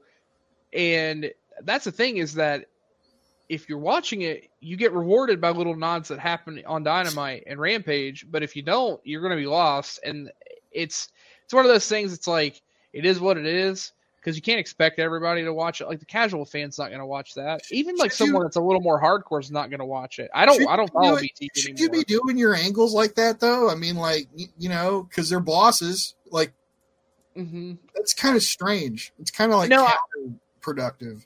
it, it's it is a little odd, and now I think like like my thing is too like I I don't follow it anymore. Like life, uh, just to be honest, life's too busy for me. I don't have time to follow all of that. It's like I don't follow Dark and Dark Elevation for the same reasons. There's not Yeah. enough time in the day. Not worth fucking So anyway. The picture well, oh, there? that's that's not totally fair. Uh, yeah, he Paul White's still there. He's he's just hanging out. He and Mark Henry getting those those big paychecks to hopefully do things backstage because otherwise, bills. uh, Well, Mark Henry really sure has what to, else is happening. he has to support the the child since he's a single father now. It's time so- for the main event. That's like the best thing he's done. Get give all the single fathers a hand, Mark Henry. Ha, ha, ha, That's funny. Yeah. But, uh, I, I, Uh, since we're talking about that side note, I heard recently him talk about that. He brought it up. He said people come up to him and ask him about that fucking hand all the time. They're like, "How's your son? How's your boy?" you got imagine him in the airport to go up to Mark Henry and they're like, "Man, Mark Henry, I love you, man. How, how's your son doing? He grow his fingers strong." he, he he in NXT yet? I want to see that. I want to see Mark Henry Jr. and it is a giant fucking hand. Well, he did show up at that, that match with the Miz. We he had the Jackass crew. Oh, the, mean the Sami Zayn, Johnny Well, Knoxville. Sami? Zayn. I'm sorry. Yeah, Yeah. the Miz. I was thinking of Logan Paul. the, those memes were, were pretty great. The uh, it was like Mark Henry's son makes his WWE debut, and it was a hand. Uh, yeah, I just I don't like the weird melodrama shit they go for. It's they could do it better, I think. And yeah, I think it's questionable they they put so much of their their angle, their storyline into a a YouTube show you have to get into. I mean, I feel like if you can't get the point across on TV, you're not really doing your job. hmm Like Yeah. what Well- you do on the internet should just be extra content. So, so to be fair, I and and again, it's part of the reason why I stopped watching it too because of timing and stuff. But you don't have to watch BTE to understand what's happening. Rather, it's one of those things that you you To have to be watching gist. the show week to week. Like you have to be watching Dynamite week to week and paying attention constantly in order to be able to follow things, and that's over years of time. Like these these are stories that have been steadily playing, uh, like playing out and and stuff over years. So again, if if you let's say you started watching, um, let's say just because so many fans did this, you've been watching AEW for one year. Like you came back when you heard Punk return, or you heard Bryan Danielson uh, and Adam Cole are in AEW. You started watching. You'd have no idea what's going on with them. So then it means like pretty much nothing to you. Like Hangman's redemption arc means nothing to you. But if you've been following since AEW has been a show, that make that's a whole world of difference. Uh, I was so, gonna, I was gonna say like actually like I got the pretty much most of just that story even if I didn't I- still think it was a very odd angle the way they executed it. They could have done it differently, I think. Man, and well, the, the way I put BTE is it's Easter eggs. Like when you're watching a match, and then you like, let's say you did watch, or vice versa. Uh, like if you saw the match and then you watch BTE, be like, oh, oh, Easter egg, Easter egg. And then in a match, it's the same way. Be like, oh, oh, I remember that from BTE, Easter egg. It's it's pretty much that. One thing I really do like about it too is uh, they will use it to explain botches. Like whenever um, Matt Sydal debuted and he fucked up and fell, they use BTE. They they use BTE to explain it and write it off as a as a joke bit. Where Nakazawa, the guy that works uh, with uh, Kenny Omega, is a uh, Asian guy that like would wear the headset and come out with him. He used to have this gimmick where he would cover himself in oil, and apparently to sabotage the match, he went out and put oil on the turnbuckle before the match, and that's why Sydal uh, slipped and fell. like it- it's kind of funny. It's like okay, cool. They come up with something to kind of kind of cover it up because otherwise it's like oh that really sucks for that wrestler. But but nevertheless, like it, it's I think it's one of those things again. If you if you like it, you do. But it, it definitely is one of those things you got to watch to, and and if you weren't watching, it's not going to stick nearly as much. But um, I, I mean, I'm not going to defend it any anymore. I mean, yeah, if you didn't like it, you didn't like it. Uh, and we've we've talked a bunch of even off the episodes and shows like the a Bucks match is a Bucks match, right? However, I, I still do argue that a lot of a lot more of modern wrestling has moved closer to that than we realize. Um, but there still are very specific things, especially when everyone got involved. I will say one of the weaknesses of this match is that they were telling too many stories at once. I don't think they needed the the Hangman Page story with this, in addition to the Elite and in uh, Kenny making his comeback. Like, in my opinion, like playing this out as it could have been, like you could have put the um, you could have put Will Ospreay and his guys on the other side, since that was probably the, the most heated rivalry uh, amongst the group, and had them meet in the final to have the, Mhm. that match. Or you could have had uh, House of Black, who really up to that point was the dominant force uh, and stuff. That's who really should have won. And what a bullshit angle that wrote them off. No wonder Malachi Black was like, "Please kill me, Tony, kill me off, and, and let me go back to Papa. Um, I want to sit in a dark room in in, in Connecticut." I still like that uh that me uh somebody like tweeted out of him sitting next to Zelina uh, Vega and he's like, "Look, he's already with the WWE." And it's like someone's like, "That's his wife." Dumbass. Yeah. Yeah, Um, I scored this 5.9 out of 10. So that's average. That's almost above average. See, I just hated the, the psychology, the story they were trying to tell. Um, that's fair. and the casino ladder match, I gave that a five point five out of ten because of the weird fucking way they executed it. So there's my scores, and that was my bad. Oh, Okay, yeah, I didn't give. Uh, I didn't say my score. I gave the uh, the ladder match uh, a five point five or five and a half because it was like barely over like just like average and like watchable, but it was like uh, this is this is weird. What's going on? It's and it got cringy sometimes. Yeah. Um, uh, you're uh, you the four way. I guess we would talk about that. We didn't give ratings out for that. I actually didn't mind the the the four way. There were some moments that got a little messy, but I think it was because I was most interested in the story they were trying to tell between Hayter and and Baker, which is actually building up now. Like there's even a talk about how Hayter might be the one to dethrone Cargill. Like they're they've moved her away, which is awesome because she looks great. So I actually was I like that match. I, I ended up giving it six and a half. I gave it I- a six point six. Yeah, I, I was I was happy. But that's okay. Like you you didn't like it, so that's fine. I, I, Yeah, I, that's- I gave it a four point five out of ten. Oh Fuck, man, eight women, Dubs. you were way off. Uh, now Yeah, you you're not gonna like this because this is gonna be way off. Uh, I gave the Bucks match an eight. Chad, I, I but see. I'm a, I'm a, I was getting paid by Tony, so I mean, I don't know, Word. Tony. I might might be a seven now. Throw me some What, money. what's your real opinion? Hold on, let me go X Triple H. Hey, Triple H, have you uh, paid uh, Chaz yet?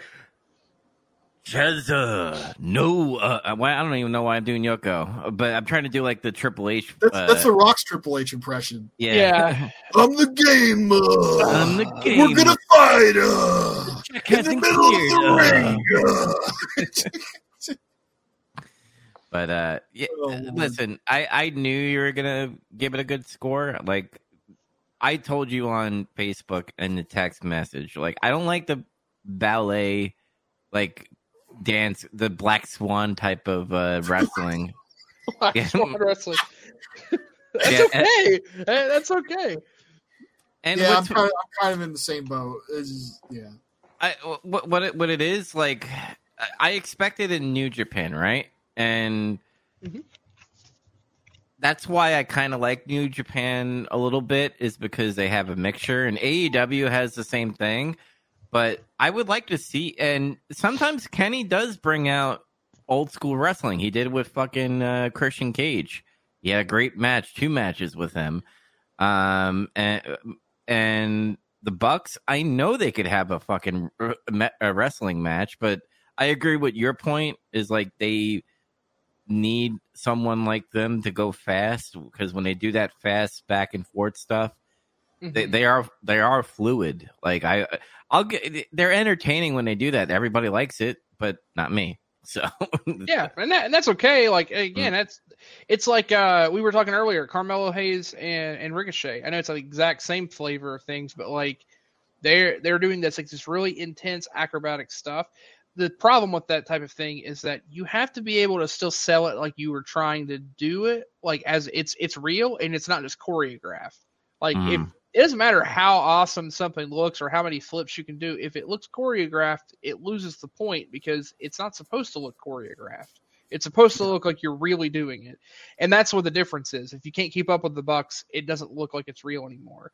Um, and and it's I I think the same uh, can be said for like Fenix and and Penta. Like the if you're following them, like I, I love the Lucha Brothers. I Rey Fenix is like unreal some of the stuff he can do. I hate his And- manager. Oh yeah, I don't like Count Chocula either, but that's that's the same thing. Uh, but uh, but Rey Fenix, like the way he moves, is just absolutely unreal. And thankfully for him, with a lot of the stuff he does, he doesn't rely too much on the other person he's working with.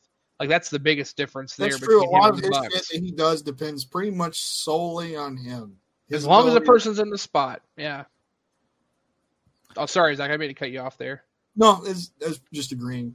Yeah. Um, so what's How many- next? Good. Yeah, How many- Well, how Okay. many bad, how many bads are we supposed to have?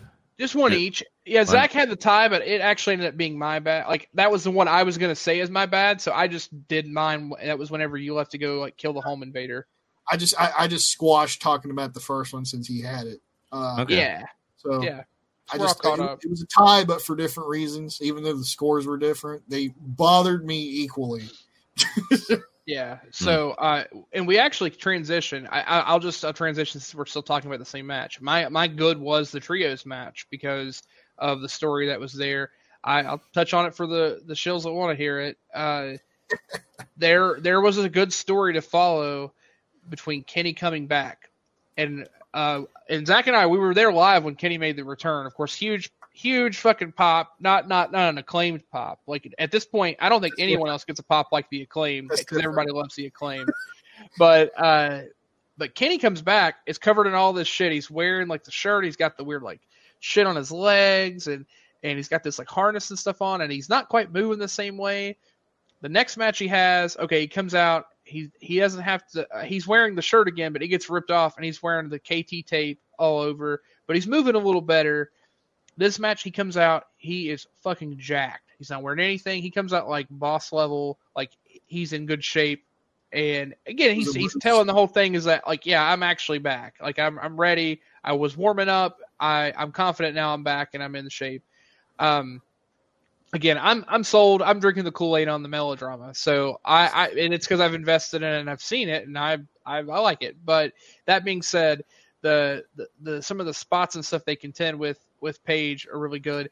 And I think too, like to their credit, I think Silver and Reynolds for where they're at, they are not on the same level as those other guys, but with they can keep up enough that you can't tell as much. Like it's not glaring as it is like when the Bucks work with some other the uh, other wrestlers in the company because sometimes it's glaring that it's like, ugh, you guys should probably be on the Indies.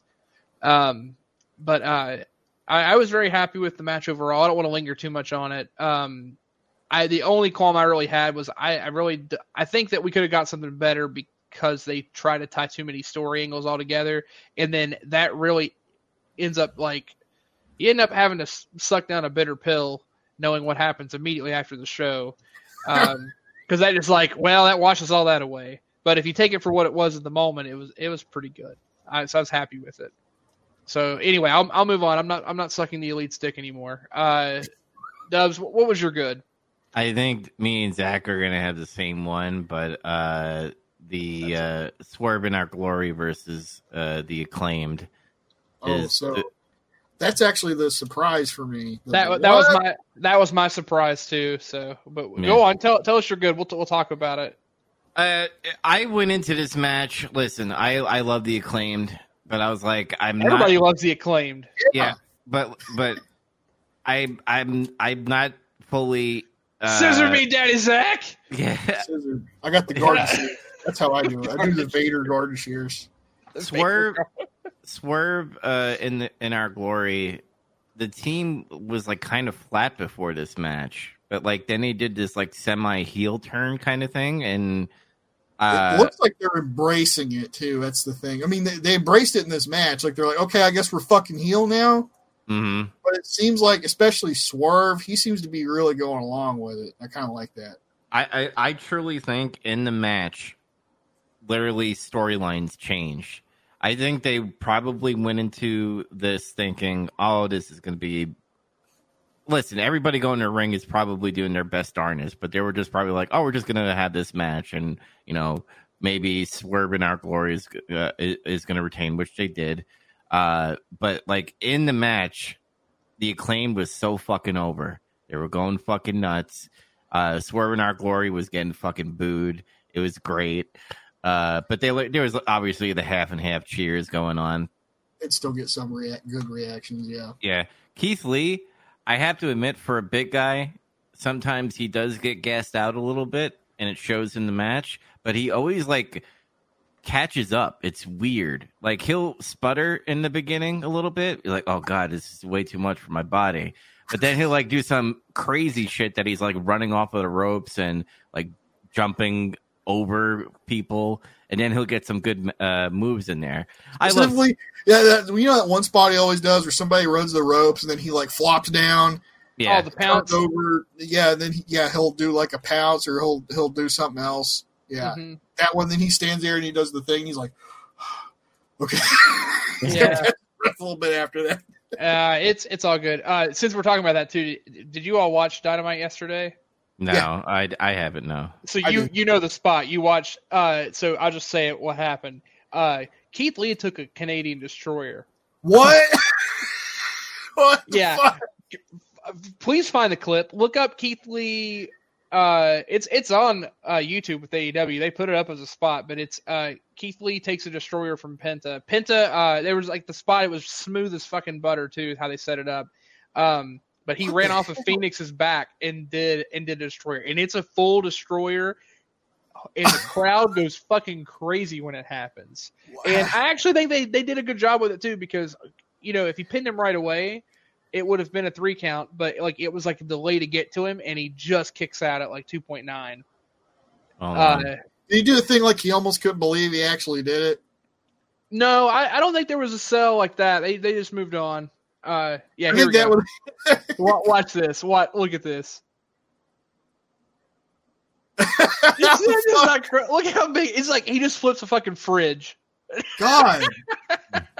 I thought Keith Lee'd be like, I don't know, brother. I'm kind of fucking top midsection heavy. I don't know if that's a good He- idea for me to Uh, do a backflip and land on my head.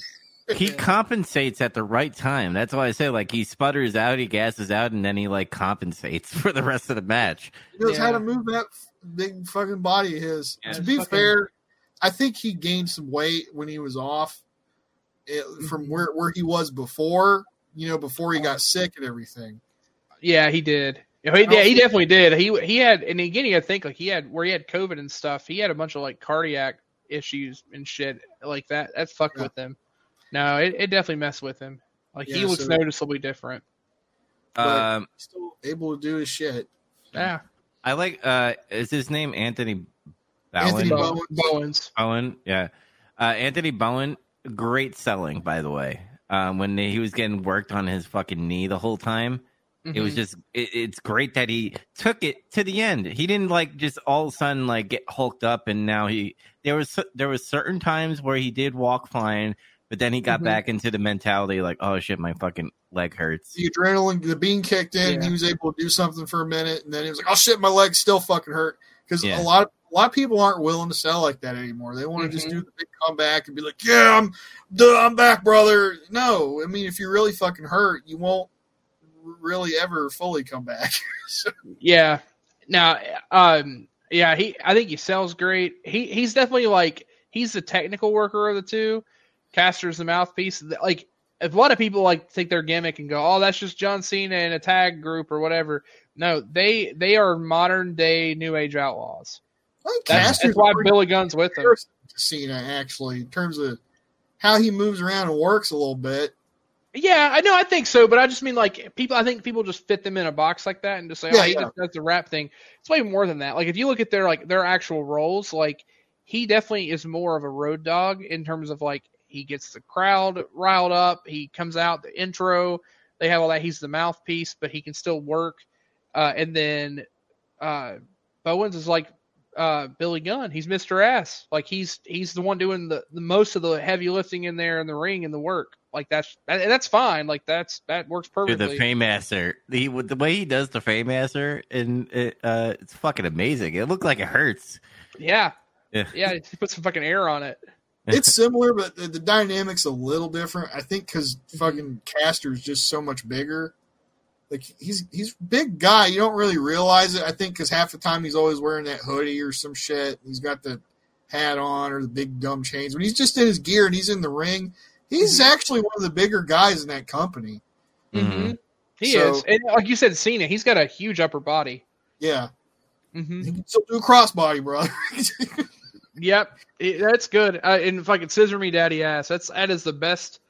I'll die on that hill. Top top five wrestling catchphrases I've ever heard in my life. I fucking love it. Can't It's believe it's so, over. Like, I was telling saying?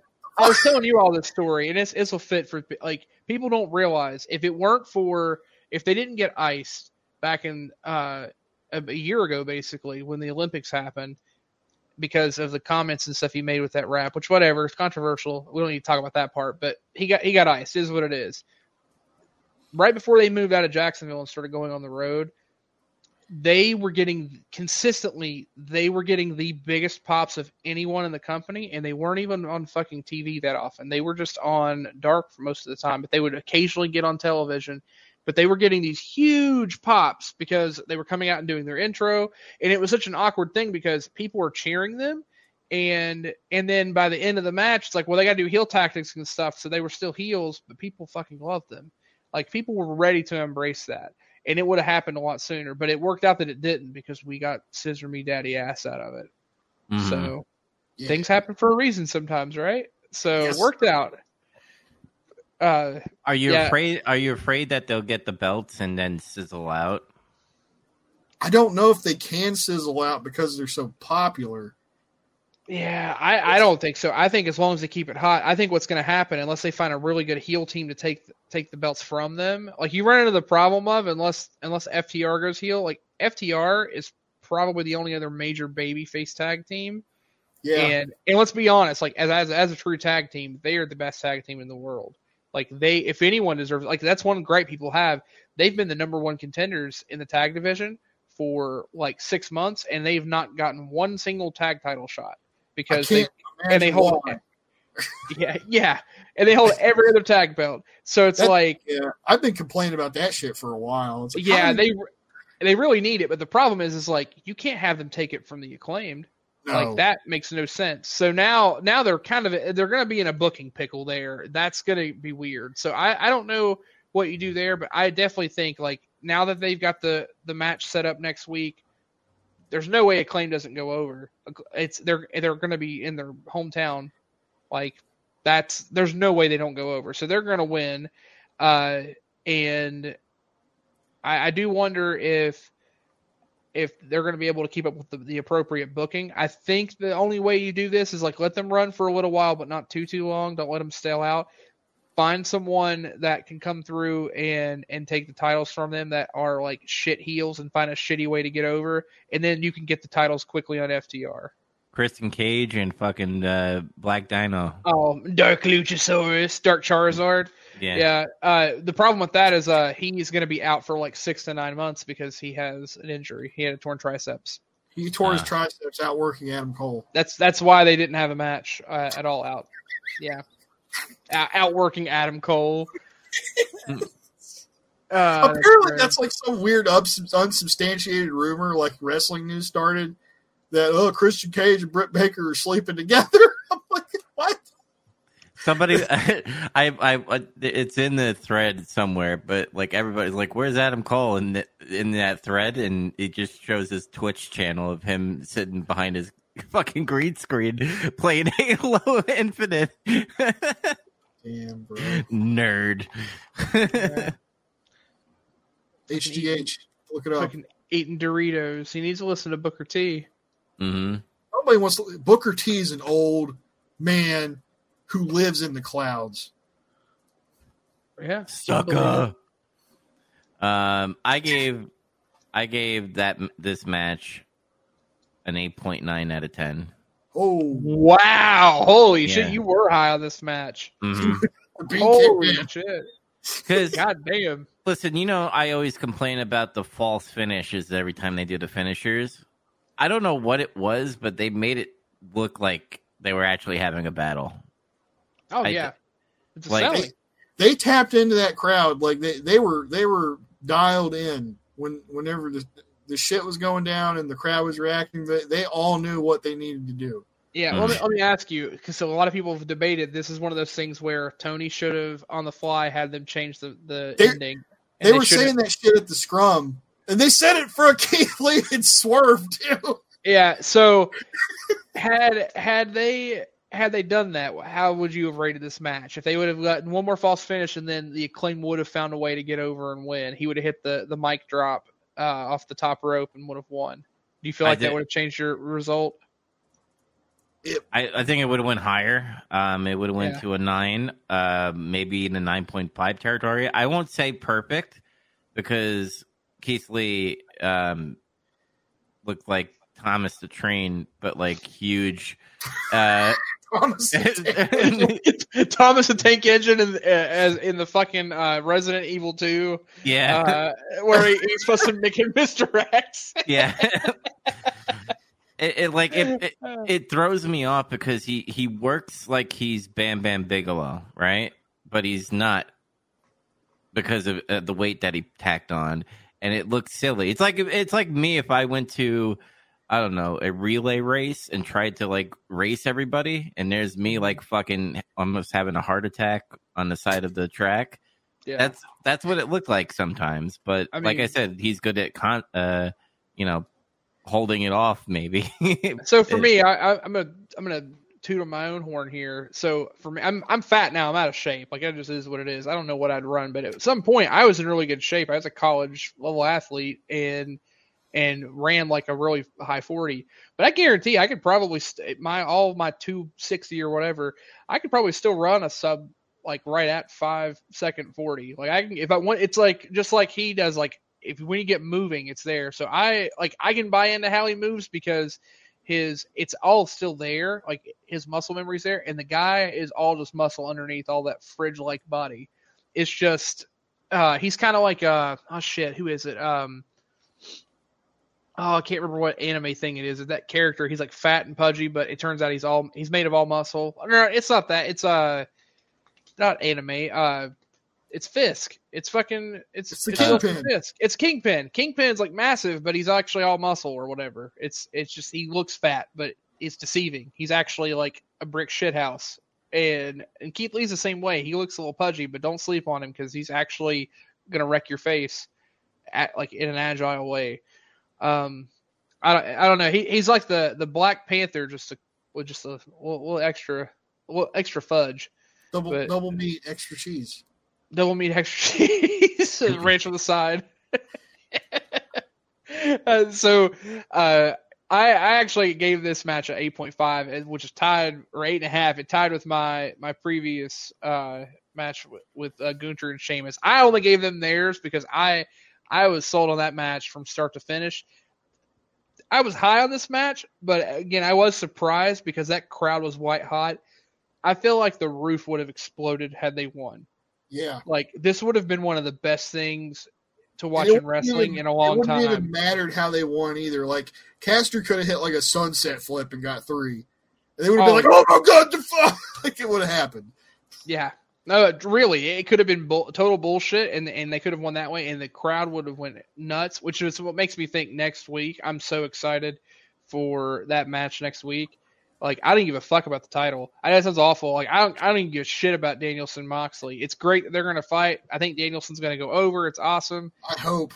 don't even care. I don't care what they do. I want them to main event the acclaimed and sort of. I actually I'm that much more mad at Punk because the stuff with the one thing that didn't change at all from All Out is the fact that Swerve and our glory and the acclaimed had this awesome match. Tony now knows like the second match in their hometown, like it's gonna hit the like the same way, if not harder, and it's gonna be great. This 100% should have been the main event of Grand Slam, but it's not gonna be because Minnie's Bakery. Ooh. Uh, that's that's bad beats, right? Like, because I mean, don't get me wrong. Maybe they had a planned title match, but you could have made that title match at the beginning, whatever. You 100% would have made this other the main event, and it would have blown the roof off of the building. But we're It is. It is what it is. exactly it is what it is, but it's still gonna be fucking great. I'm excited. I What, gave what would this, you rate it? I gave this an eight point three out of ten. Uh, it was the best tag match I've seen in a while. I'm trying to think. The what was the last one I saw that was holy shit, this is really good, and I think it was like uh, it was like, I think it was Tommaso Ciampa and maybe it was Johnny Gargano against uh, Mustache Mountain Oh, yeah, that was a good one. at Worlds Collide from a couple years ago. Uh, Uh, their match, yeah, their their matches were good. DIY, I love those. DIY matches. revival. Uh, Mustache. Oh yeah, that's good shit too. But I love that. Oh my god, that whole series. That's that's one of my favorite like series in wrestling. Period. But uh, did, you watch either of the FTR Briscoes matches? Not yet. I know. I, I need to. I Oh, know. I, please, please go back and watch them. You're you will change your mind. I, again, probably I'm not, and I'm not shitting on. I I loved this match too. Don't get me wrong, and I love the acclaimed. The, the the acclaimed are my like uh, subject pure subjective opinion. the acclaimed are my favorite thing in wrestling right now, and I don't even know if it's close. But that being said, uh, if objectively looking at everything how it works, and I really like them too. That FTR is like awesome. Mhm. Like they're it's just like the best like balance of modern and old school wrestling. This I, just uh, McLean's fresh right now. It's hot. Oh yeah, know- it's hot. Yeah. I know how you turn FTR heel, by the way. Just be like, my daughter thinks your music sucks, and then they they're heels. They turned into Curt Hennig when he joined the what was it the the the West Coast Rednecks or whatever. ah, I hate rap. Doing that shit. Uh, the rap is crap. I don't want to. Rap is crap. I don't want to do any of that. I, What was that? What the fuck was that idea? It was a Let's bunch of- put let's put Curt Hennig, the most Midwestern Minnesota motherfucker ever, in a goddamn. Yeah, see, the- what people don't realize, Vince McMahon's mo was always how do we get butts in seats. A lot of other territories, it was still the same thing, but they realized most of those butts were going to be people that were also going to be going to a Klan meeting after. So that was the focus. Well, how do we get the racists to come? I.e., Huh. that's going to be our fan base. So you know what? And and I loved it. Like they, it's it's like uh, Cornette. Cornette knew exactly what he was doing with uh um shit. What was the the uh, tag team or the stable that New Jack was in? The Gangstas. Yeah. Uh, he knew exactly what he was doing with the Gangstas. Make Like- white people mad. Oh yeah, and they came because they were like, I want to see, I want to see that black man get his ass beat because racist ass white people, and he exploited that. Hey, whatever, he made good money off of it, and you know, New Jack got his career for it, so that's that's great. Anyway, um, Zach, what, what did you have as your good? Good. Uh, good was You can't I'm- say the the scrum. no, that doesn't count. Uh, I'm Man, gonna I should have done that. See, I got a tie there too, but I'm actually going to let the other match edge it out, uh, which is probably just Chris Jericho and Bryan Danielson. Uh, the the tie was the main event, uh, that's fair. and I just I like their match just a little bit more because I don't know, like CM Punk got a good match out of Jon Moxley. He got Yeah. a match out of him that made sense, and he didn't he didn't let Moxley give in to all his bad impulses that he usually gives into, like wanting to blade within two minutes and wanting to do his fucking spot where you fight out on the floor for five minutes and all that stuff. He made him have a match. yeah, but no, uh, I like Jericho and, and Danielson, and you know I used to talk mad shit about Chris Jericho when he was fat, when he was looking like Vince Neil, and he was Fat! he was fat, Hmm. and it, and he was gassing out and doing embarrassing shit, taking too many shortcuts because he was fat. And he Mhm. had a bunch of bad ideas too. He was just doing stupid shit. He still kind of is doing stupid shit, but he's doing less of it now. that that has been now let's let's be honest jericho's entire career has been i'm going to throw something on the wall and see if it sticks and thank thankfully seven out of ten times he hits something that's great but three out of ten it's shit so and then he's still doing it it's fine it's just that's what he's always done Plus, before for for a bit big part of his career, he did have Vince McMahon there to tell him, "Pal, I don't think that'll work." that's true he had, he had someone to, to cut him off so for all the great things we may not have gotten he also skipped some of that shit A little Yeah, bit of the bubbly is still my favorite. That was A little bit of the bubbly. so, so Chris Jericho in his current incarnation. The, uh, some people are calling him a wizard. Oh, I, I like. I, I can't see him as Chris Jericho greatest hits. He's like a greatest hits album because he's like hitting all of his old gimmicks repeatedly now. He's fallen back on Lionheart lately, which is like I'm okay with that because Mhm. it's like he's like, this is back when I used to work at my hardest, so I have to try to work harder this time. Mhm. it's like he psychs himself up a little bit. Uh, Yeah. th- It was a solid match. Uh, I like. I mean, I like Danielson pretty much all the time anyway. Uh, You know, this match was. I was a little disappointed with this match, but I think it's because, I well, it was a good match. Don't get me wrong. I felt like they went for a long time, and then I felt like the, for what they were doing in the match, the finish was a little flat and a, and just like it fell Yeah. out of place. That's what bothered me the most about it was like the the finish and the fact that Dub said Bryan Danielson lost again, and I was like, yeah, that kind of fucking sucks. He has been losing a lot lately. Yeah, it Uh, kind of felt like an Ole Anderson finish. yeah, it does. Like there wasn't a run in, but it just like a oh, put the ref in the corner, kick him in the nuts, just finish the match. Like what? You guys just beat the hell out of each other for 25 minutes, and that's how you're going to end that? All right, I, I guess. They gave us an apology. They gave us the backlash treatment, the the Raw after WrestleMania treatment. They, they did. They made up for it. That, and I'm happy with it because that that match was great. So, But you know that that's a fair point, and I kind of I guess I forgot about that, like how the ending kind of miffed me a little bit because the scores are the same on paper. But I Mhm. think I felt I did feel more positive about that match, even with the kind of fucky finish, Mhm.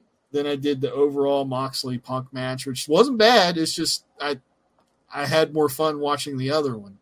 Well, you, again, we've we've talked about this before, and I think it's six for you too, Dubs. Like Mox wasn't your champion. That's okay. Like you, if you weren't sold on on on looking for Mox to win or or the feud itself, it's it probably doesn't stick. Plus, they didn't build very much of this because they did that whole quick like threw it together type of thing, and it's whatever. But uh, it's still really bizarre match on Dynamite. Where you're saying talking about WCW shit earlier, that felt like WCW shit too for several minutes. it was a bold move, and I don't think it paid off, especially now. Hindsight's twenty twenty. yeah. Oh, Like- man.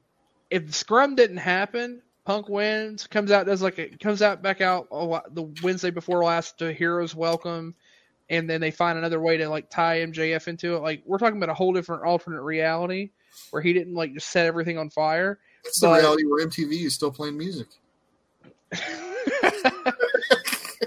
but but here we are. Uh, so I think that's the problem. Is like I think it was gonna live up to the point, and you know it's funny. I was gonna go go to sleep happy. Thankfully, I stayed up and I just saw little things coming across my social media feed, and I was like, wait, what happened? What is, what- is this? What just happened? Uh, yeah, that was that was intense. So uh, it, yeah, it is what it is. But uh, I thought they had a good match, and then of course there's all the post match stuff that happened with MJF, which made the the first match. I mean, a little. It redeemed it a little bit, um, Smidge. just a little, but uh, yeah, it was weird. But uh, but yeah, so we I know we mentioned surprises. Um, I mean, I already we already talked a lot about the uh, um, the swerve match. That was my big surprise. I I I was even though I was looking forward to that match, I I I didn't think it would be like that. I did not expect that either. That that was great, um, and I'm so happy for them. Uh, Yeah. I'm happy for all those guys because it's like it's like Dubs was saying before. Like people like Swerve and they like Keith Lee before, but they still didn't really feel like, yeah, that's a tag team I really like. They felt like a thrown together tag team, and you're kind of happy they got something to do, but you don't It's- really it's- care. It, it's like what you know the concept of like old school racist res- uh, wrestling. It's like, oh, there's two black guys. Let's just put them together, and mhm. that's how it started. I was like, why are these guys together? But they uh, that one uh, They were thing that together because Bucks didn't want to put over FTR. I'm telling you. and uh, that, that one that one interview with John Cena where he talked about like when you're getting thrown crap, just do it. Like make did the it. Make the shit work, and they made the shit work. Now it's Yeah. believable. Same with the That- acclaimed. I like when they first came out. I was like, oh, it's John Cena with uh, that guy who used to carry the coffee mug in WWE. I forgot his name. David O'Donnell. Yeah. oh, yeah. Yeah, He had the thermos doom. What the Yeah. fuck was with that fucking thermos? It was like, it's like he found it in like the, in like Mars, like from Doom. He, it's like he went there and obtained an artifact. It was strange. That is very weird. Uh, oh shit! What was I gonna say? Oh, did you guys watch Swerve when he when he was Swerve Squad in in NXT? Yeah, I did. I did a little bit. That's back when I was still watching. That's when I was. We was talking about Hit Row that one time, and I was Yeah, like, back then Swerve didn't really have like personality, or he wasn't cutting promos yet. He- He was- yeah. He he wouldn't cut promos, but like apparently his indie work he would do more. But I I have a feeling with like the, his attitude, his, his the way he wrestles anyway. He's a counter wrestler, which counter wrestlers are almost always better as heels. Like because counter wrestling is good, but you get way more heat if you're a counter wrestler because you're taking away the audience's uh, thrill to get to see a big move. Yeah. That's why that's why Cole's such a good heel because well, or it can be. Uh, Cole Cole works really well as that because he's such a good counter wrestler. So uh, Swerve really lived up to all that, and he he owned it. I think he is going to be some, such a good asshole. I Uh, he's, he's growing in that role, especially because he's got that. He, I mean, I don't. I'm not saying he didn't have any personality before. It's just Mm-hmm. it didn't show back then, or he didn't find it yet.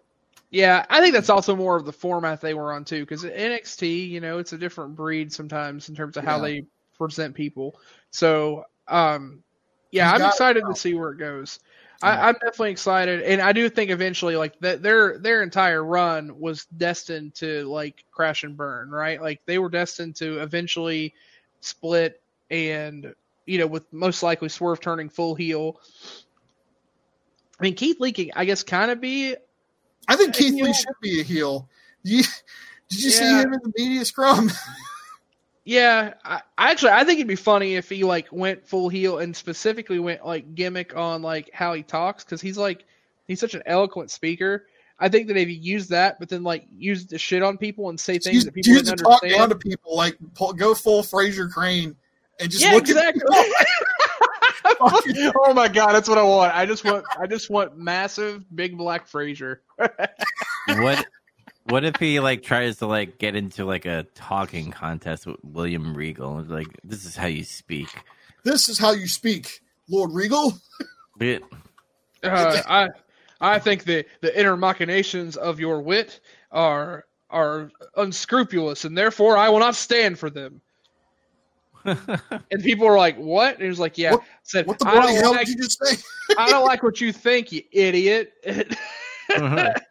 like Oh. I, that would work really well if he just talks down to people. Like you become a condescending asshole, and then it's like th- that type of person's the person that you want to slap. You want to see them get slapped. Well, he's a fucking truck, so no one's gonna slap him. it's, it's like the perfect balance. You Yeah. can't hit him. You can't. You can't. You slap him like you hit him on the back, and they're like, "Yeah, this this baby, you can ride this baby for miles because it's like slapping the roof of the car." It's that. Rock.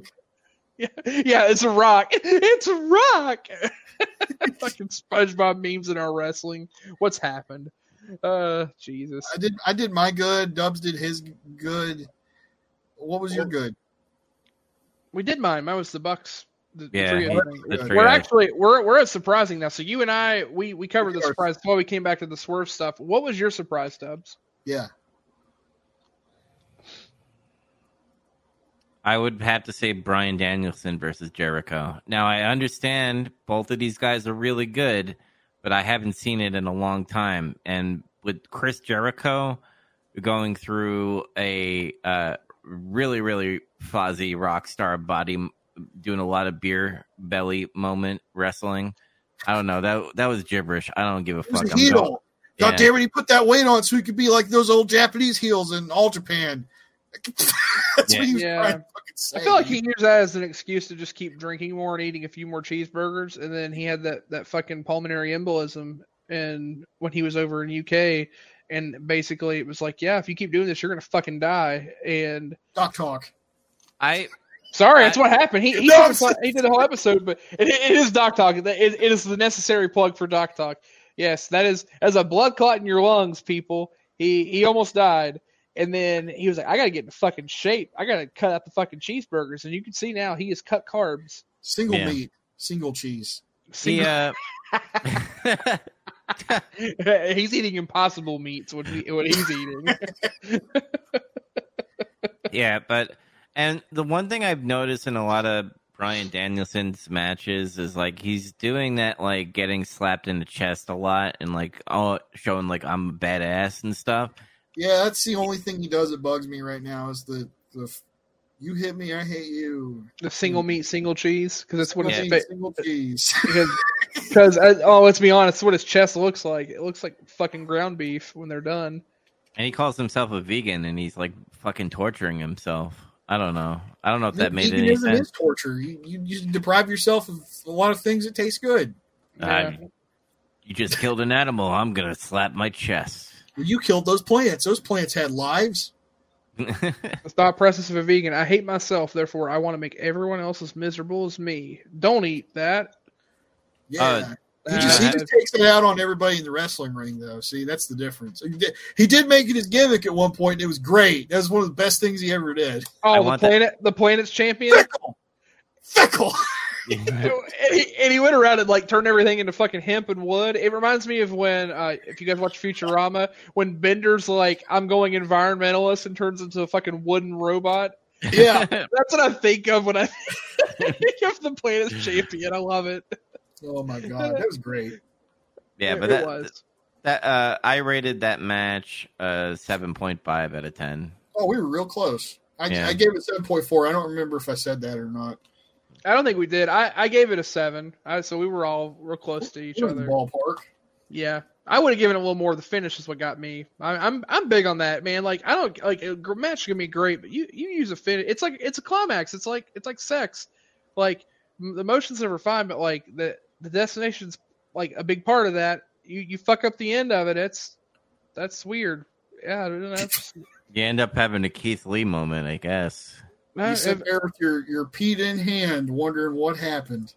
Well, it's gonna get it's gonna get really weird. I'm gonna get like I'm not using a very specific example for myself, but if you've ever been very close to ejaculation and then like you fart or something happens and then it like cuts, it cuts everything off, and- but then you still you still nut, but then it's like like it's like it's stuck in the chamber.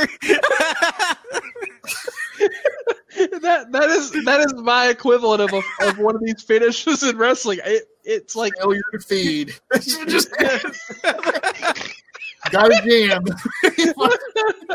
oh, we're either gonna go up or down twenty percent viewership from that comment. Oh man. Uh, but, but I didn't say anything that's wrong. Tell, please tell me when I'm lying. To, to quote my hero, You said nothing that was false. Yeah. it is. It's just like, well, I guess I got to live with this now. It's nothing but shame, and I'm really sorry. But for, for the record, too, just real quick, I gave the main event the same score as the Jericho uh, Danielson match. It's just I felt different about it. Yeah, I, I was a little higher. I I, I gave uh, the main event uh, seven and a half. I, I actually thought it was one of Moxley's better matches. It was. Uh, I, I told you all about the the thing that, uh, on Reddit, right? Someone posted a general thing and said wrestling hot takes. What what wrestling hot take would you otherwise get pitchforked for? Um, please post it here. And I put Jon Moxley's an overrated wrestler, and I God. try to explain how I specifically mean like literally his wrestling. Like I I know that you guys aren't as high on him.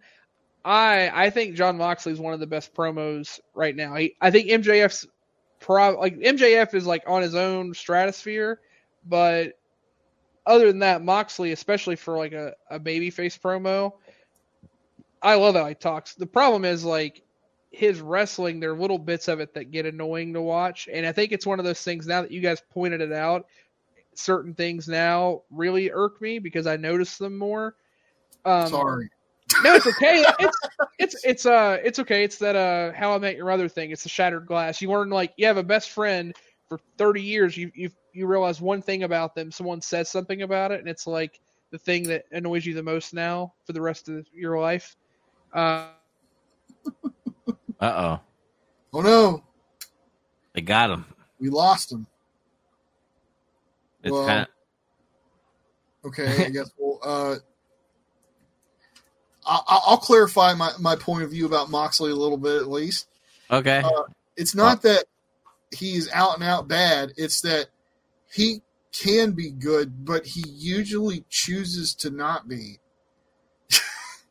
in, in whatever weird way, it's like I think he can have good matches, but he it's like I said earlier, he always gives in to his worst impulses. He wants to blade really fast. He wants to do stupid shit outside for too long. Uh, he wants to put a guy in his finish and let him jerk off, and everybody can see it. Hmm. It, or his promos is like, I'll drink blood and I'll fucking use your bones to make a pace. Just ridiculous shit. Well, it's it's not believable anymore. Like you had like well not believable. It's not his fault fully, but like the whole remember the death match where the little sparkles and shit, and he was saved by Eddie and stuff. Oh my Uh, god. And then like he does all this silly stuff that happens along the way, and then all of a sudden this uh you know indie shit that happened, and then you're just like, why is he acting all tough if he's, doing all this lame gay shit? Pretty much. I yeah, I don't know. It's uh, yeah, that's something else too. And it's just that I never denied he couldn't do a, a good promo or have a good match, but it's like he's his own worst enemy sometimes. It's kind of like what you were saying about Riddle earlier. Mm. Uh, I, in fact, he's yeah, he is probably one of the better promos in that company or in wrestling when he chooses to be. So, it's like the the promos he's been cutting lately, the past few weeks on TV have been good. Like especially like the one there he is. Uh, I I just continue talking about Moxley, just kind of clarifying my feelings on him. But uh, say I'm saying some he's his own worst enemy he has potential to do good things more often than not, but he gets in his own way. uh, Oh yeah, I would agree with that. I think some of the things he does in, at certain times are, are there, and uh, I, I think the bigger thing now that, that you guys pointed out to me, and I was talking about the whole shattered glass thing. Hopefully, my internet doesn't kick again because whoever's just fucking controlling the power grid decides, "Fuck you, I love Jon Moxley." Uh, but uh, apparently they're listening, so thanks for for listening in. But uh, he, it's not all the time, but sometimes his punches are terrible. dude, like- I know, yeah, you gave me you gave me a little guff at one time when we were there at the show. It's like, I didn't look that bad. I'm like, sometimes his punches just don't look good. Mhm. And Jericho's guilty of that too. He has been before. He's his his punches have gotten sloppy too. Mhm. but a few guys have sloppy punch. It's I don't. It's kind of a general weakness in that company. A lot of people can't do brawling very well. They either do like the shitty forearms that don't look. Kenny Omega's are especially bad. They look like they have nothing behind him. He just. It's just like you you hit him with a wet noodle. but but uh, you know, it's just uh, certain aspects of everybody's matches. But hmm yeah. Yeah. I always said I was a I was a bigger fan of that guy than about anybody was a while back. It's just I realized over time he's not as good as he could be.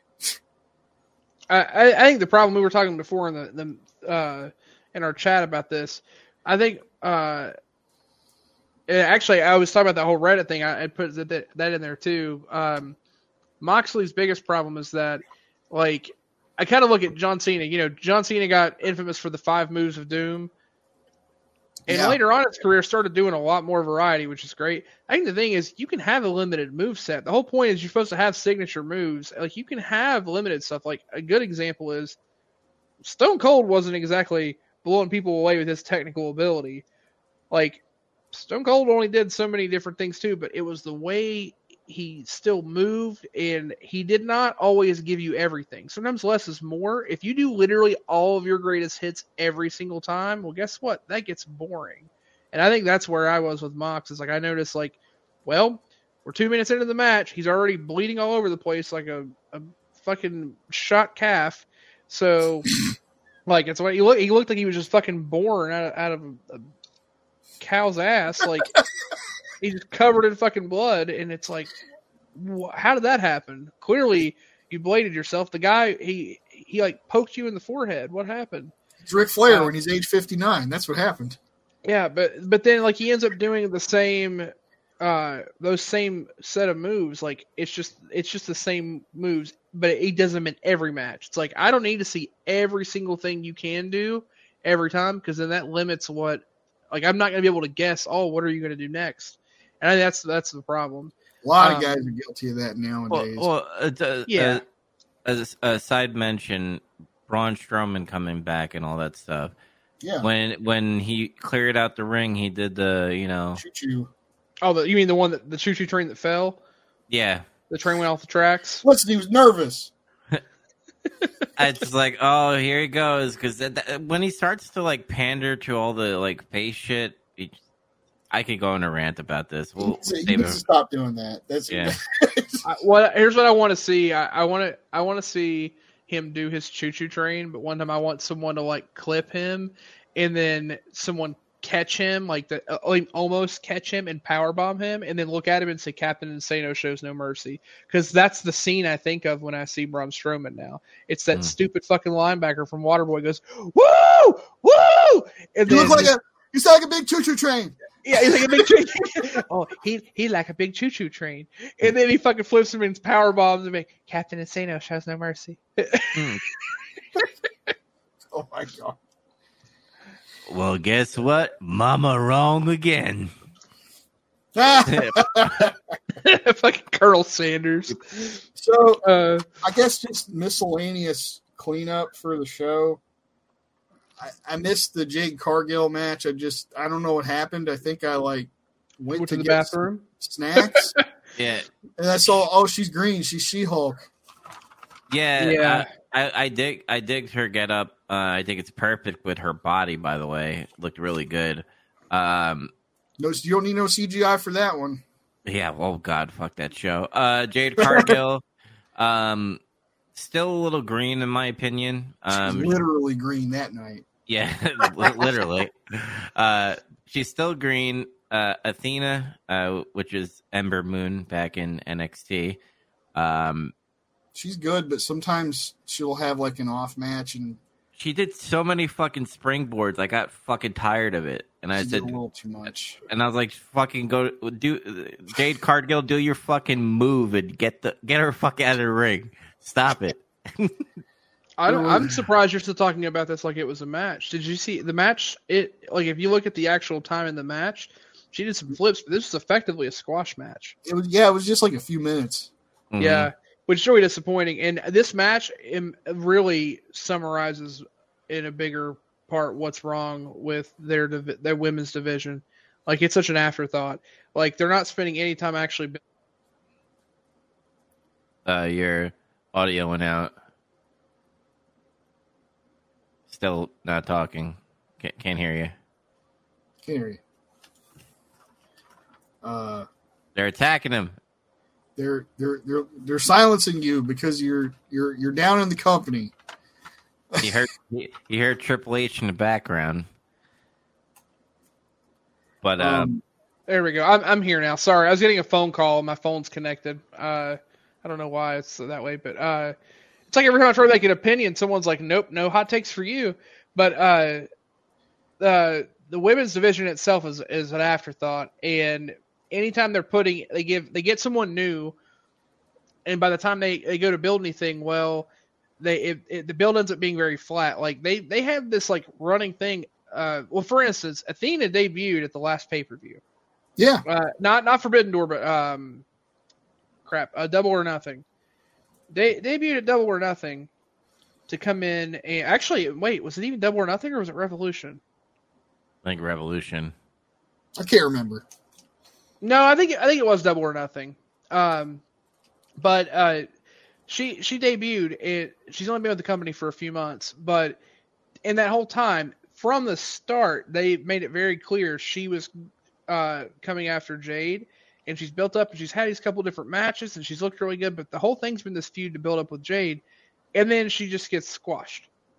Um, which was I, I don't know. And actually, it, it has that that match actually has a good contrast to another match that kind of did the same thing. It was a little odd, although I think that one is. I'm going to let that one play out because I think there's a reason for how it, it went that way. But, Yeah. uh, but that being said, like, don't get me wrong, Jade's great. You can do that, but like, in the problem is they're having to put the same like three or four people in rotation to like just feed to the whatever because you only have a couple of actual stars. Like you could probably realistically say there are only two female stars, maybe three, and then everyone else is there, but like they're not getting the same time, and it's because they're not building things outside of that. And frankly, that just comes down to not having enough time. Like they don't they don't get the time.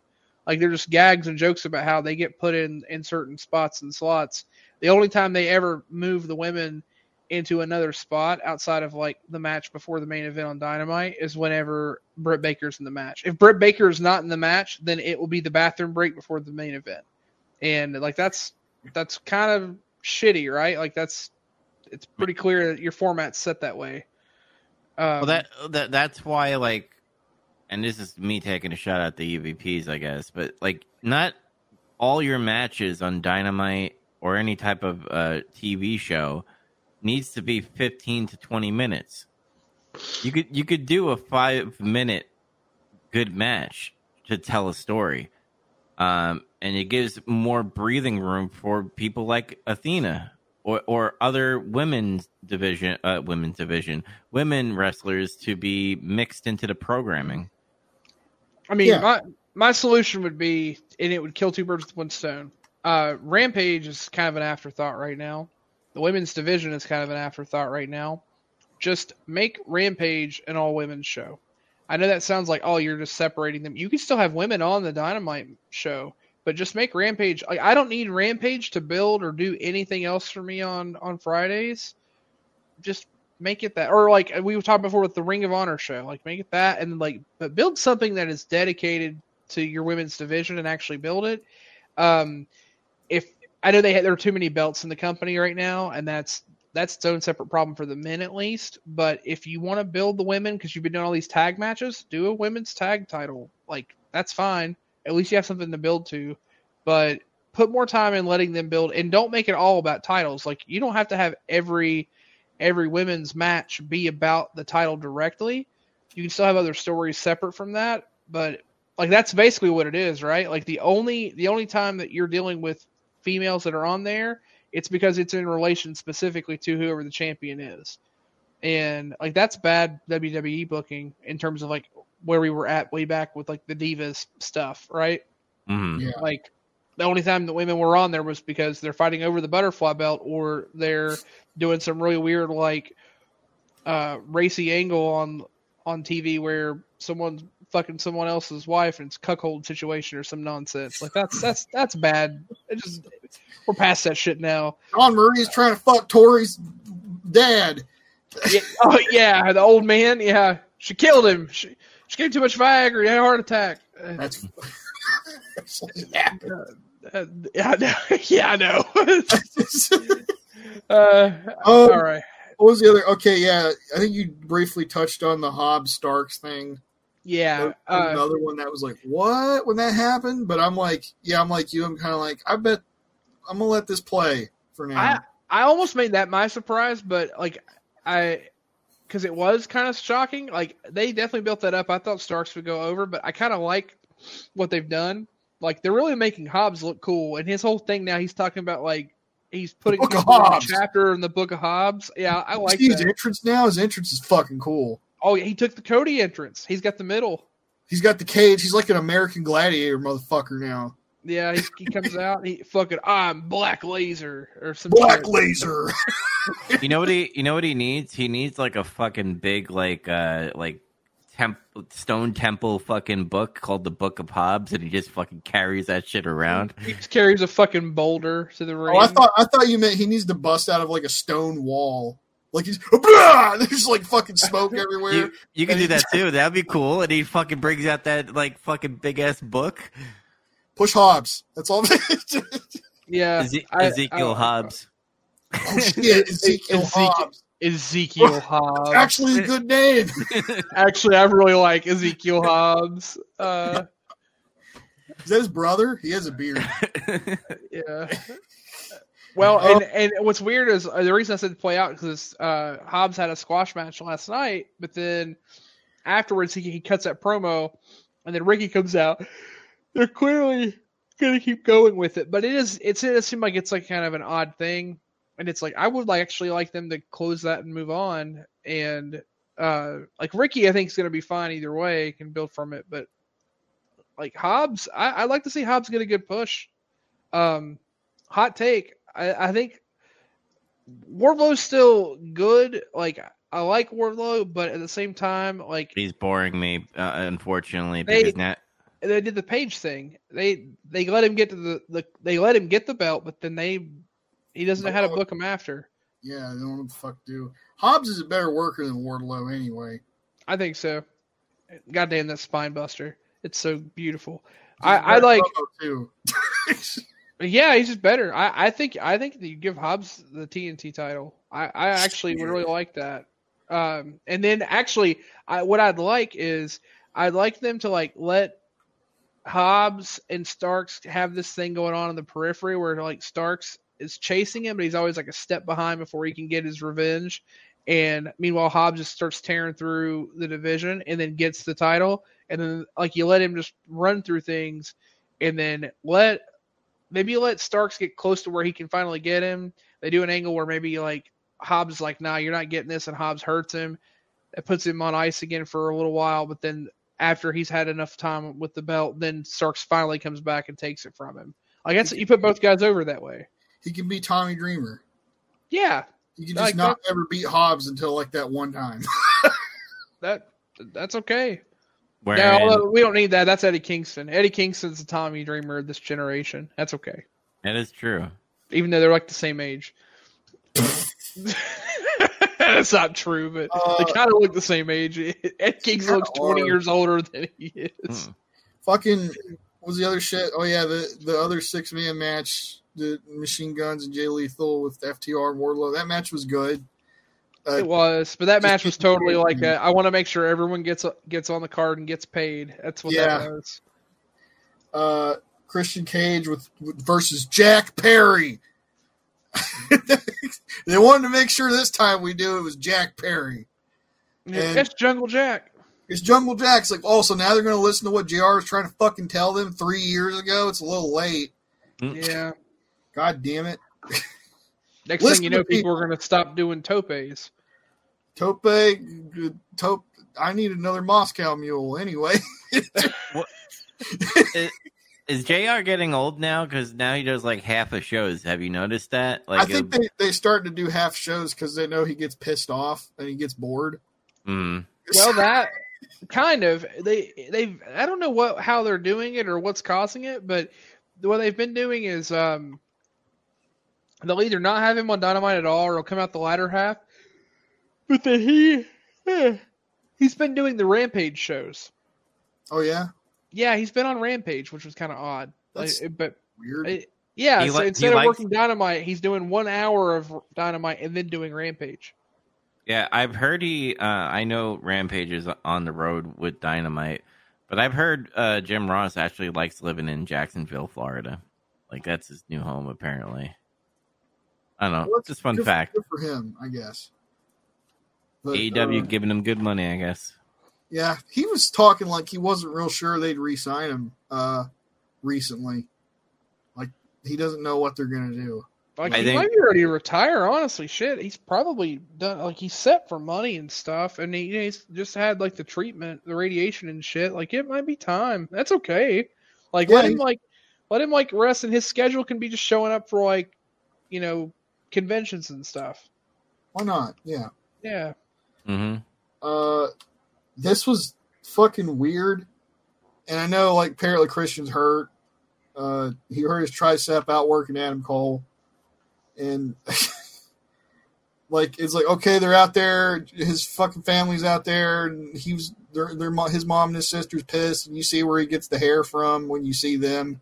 Hmm Oh yeah, the frizzy hair. Oh yeah, he goes back. He's like, "Wait, I got my buddy," and he's like, "Charizard, I choose you." But then it's Ash's Charizard, and he and Ash's Charizard doesn't listen to him because he's not an an adept trainer. So he turns on him and, and roasts him.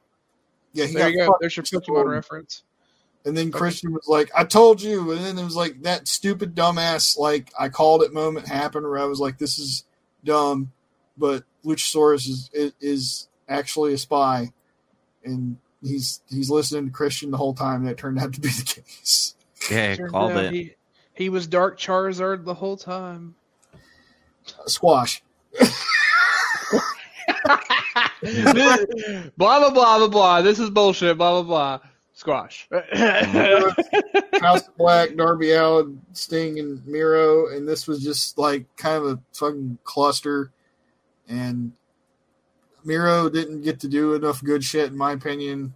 I don't know what the fuck they're doing with Darby Allin. I don't understand what's going on with that. Where it's just like, man, everybody really likes this Darby Allin guy. Then they're like, yeah, I guess I'm kind of I'm kind of bored of him anyway. And then they just let him languish in the mid card. Yeah, and I'm tired of Sting being with Darby. I'm not tired of Sting. I'll never be tired of Sting. No, no, no. I'm not like I don't want Sting to go away. I just I I I, don't- yeah, that would be cool. Well, you know what I want since Malakai's gone? I want you know we even have a tie-in for this. I want Sting to turn on on Darby and become the leader of the House of Black. Maybe want- that And I want Aleister Black to come back and take over the Judgment Day. Oh my god, that'd be great. That would say get get kick Finn Balor's little ass out of there because he just doesn't fit in with that group. I don't Here- care how hard they're trying Here, to here's what's gonna happen. They're gonna get in one of those promos where they're in the back and like in a dingy like little boiler room thing, and they're gonna open a door and they're gonna see some guy sitting in the dark, and he's like, "Someone pick a fight with me." No, I'm just kidding. That was a bad gimmick. Please don't bring that back. But uh, yeah, I would like to. I would like to see him just show up, not say a word, and he just kick Finn Balor and knock him out. And they all look and they go, "Nope, we acknowledge you. Yep, you are you are the true leader." and it would make sense. Then we could get we could finally get Aleister Black and Edge, which was the match Edge was talking about before he ever thought he could come back. He's like, Man, I wish I could work with that guy. I bet we could have fucking awesome. Like he was salivating over just the idea of being able to work with him. Yeah. Plus, he could teach. He could teach Baby Guerrero some uh, some moves. Ships passed in the night. Do you think um, Tony, because now he's like um, getting all agitated with WWE, he's going to do like that 90 day clause with. Uh, Oh, he's not going to fucking take it. He's got more money than Jim Crockett. I don't. I don't think he'll do that because I, I feel like that's going to end up being a legal mess. Like given how they've handled the Fallout stuff right now, and it's been such a mess. I don't think that legal team wants that whole 90 day bullshit stuff to deal with because it's actually a bunch of garbage anyway. Someone's already proven that that's the case. Like the 90 day stuff is like you're still an employee, but you're not. Like so, if you actually fight a bunch of the loopholes and shit, you can you can push against that and go do whatever. They can't do anything. That's like I was Uh, saying about Malakai Aleister's fucking conditional release. I'm like, if they fucking released him, he's released. Did Jeff Hardy beat alco- alcoholism yet? Is he back yet? It's funny that you say that. He's not back, but I just saw a t- uh, Twitter post that came out. Matt Hardy had said that pretty soon we're going to see uh, the new Jeff Hardy. Um, I'm glad he, he's doing a lot better and he's ready to make his big return. So he's not back yet, but apparently it's happening. I saw that just a, a, like an hour before the show. Oh, is he uh, going to cut his hair? Is he Is he going going to to be? be like the new Daniel Bryan? Yeah, who knows? I, I don't. I don't know. He he switched. I hope he comes out and he's like, yeah, and he's like dancing and he's got a bunch of fucking beer cans or beer bottles in his hand. They're like, and he's like, no, it's okay. These are O'Douls. Oh, you, you stole the joke from me. I was like, oh, he's going to come back with some O'Douls and shit. He's going to look all fucking straight edge. What did you all rate the fucking show? Oh, overall, uh, well, wait, are we talking like including the scrum after? Scrum does count. The scrum The does not count. okay, because I got a rating for the scrum too. Uh, I don't. oh, it was entertaining, so that's uh, I gave it a seven. Wait, you? no, no, wait, no. I'm sorry. I wrote the. I'm sorry. I wrote the wrong thing. I gave it a six and a half. My bad. Okay. I counted a little too long there. Sorry. do you give it? 6.5 out of 10. Yeah. 6.4 out of 10. Well, look, we're all right there. We're, we're there. All right, now. Scrummage. Oh, my God. Uh, I work CM with fucking children. yeah. No, literally, I'm I work old, with children. I'm I, I actually work with children. You actually do work with children. I, I actually was gonna cut a promo about how I literally work with children, and they and they actually are more mature than CM Punk and the, and the Young Bucks. but God, this what a fucking what a disaster. Yeah. I, It's- So many emotions, so many so many different feelings about it too at the same time. I want to You know- public. I want to publicly apologize to a man that I kind of shit talked when he left AEW. I I apologize to Cody motherfucking Rhodes because he saw the writing on the wall, man. Because remember, we I remember Zach always bringing up articles, and I kind of just shoot it off like it was the dirt sheets just fucking jerking off.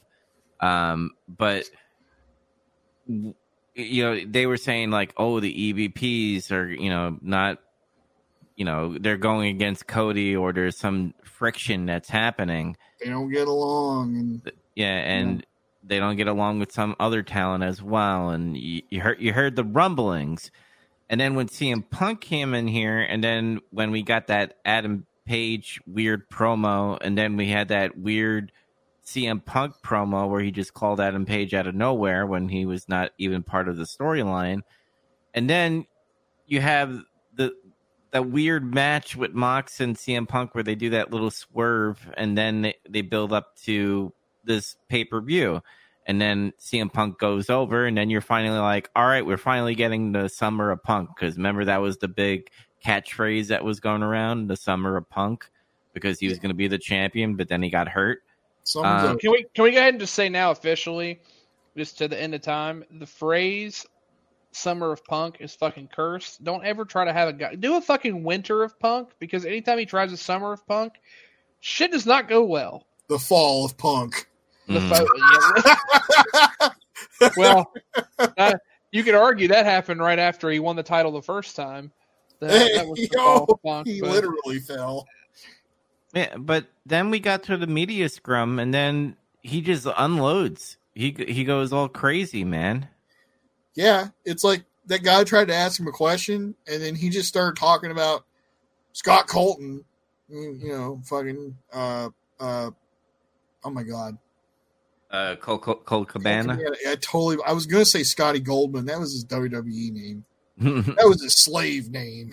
but no, like, uh, yeah, uh, he, he and he laid out that whole fucking deal about what happened with that, which you know there'd always been rumors about that that went unresolved. Uh, and I don't really blame him for ever bringing it up. Like he said, you know, when you get defensive, you try to defend yourself. It sounds like you're just being defensive. He's kind of right. Yeah, the problem the problem that I have with this whole media scrum is number one, you buried MJF. Yeah, and we all agreed on that pretty much. And it, even me, where I was just like, man, that was fucking great. Yeah, he unloaded on you know all the people I don't really like. You know, I kind of halfway turned the corner on Kenny Omega. You know, hmm he still I still think some of the things they do are weird or it's it's wrong or you know I get Zach. upset. Huh? God, God damn it! I just pissed all over my wall when you fucking said Scotty Goldman. That's his slave name. Why? Oh my god! fucking howled in my bathroom. was- oh, that was. It Oh, that was oh, that name. was my the, that was my favorite thing to hear so far. But Sorry, I just had, had to let you know. I got to clean my wall after this. So I had my magic eraser out. Pissed all over the wall.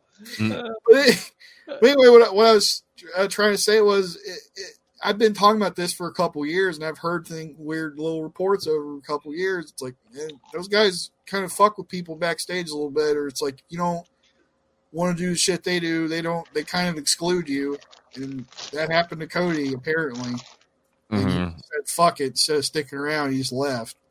Yeah, uh, Cody politicked it. He he took the poli- the the high road and he just walked out. I don't think Okay. you'll ever you'll ever know what you know what he went through until he's like old. Yeah, I I- I think it's kind of hard to know too because the thing is, it's not like he left well before. Like the company, one year ago around this time, the company changed a lot, Yeah, right? And and it took a we we saw a whole dynamic change where we start to see this huge influx of these wrestlers for WWE.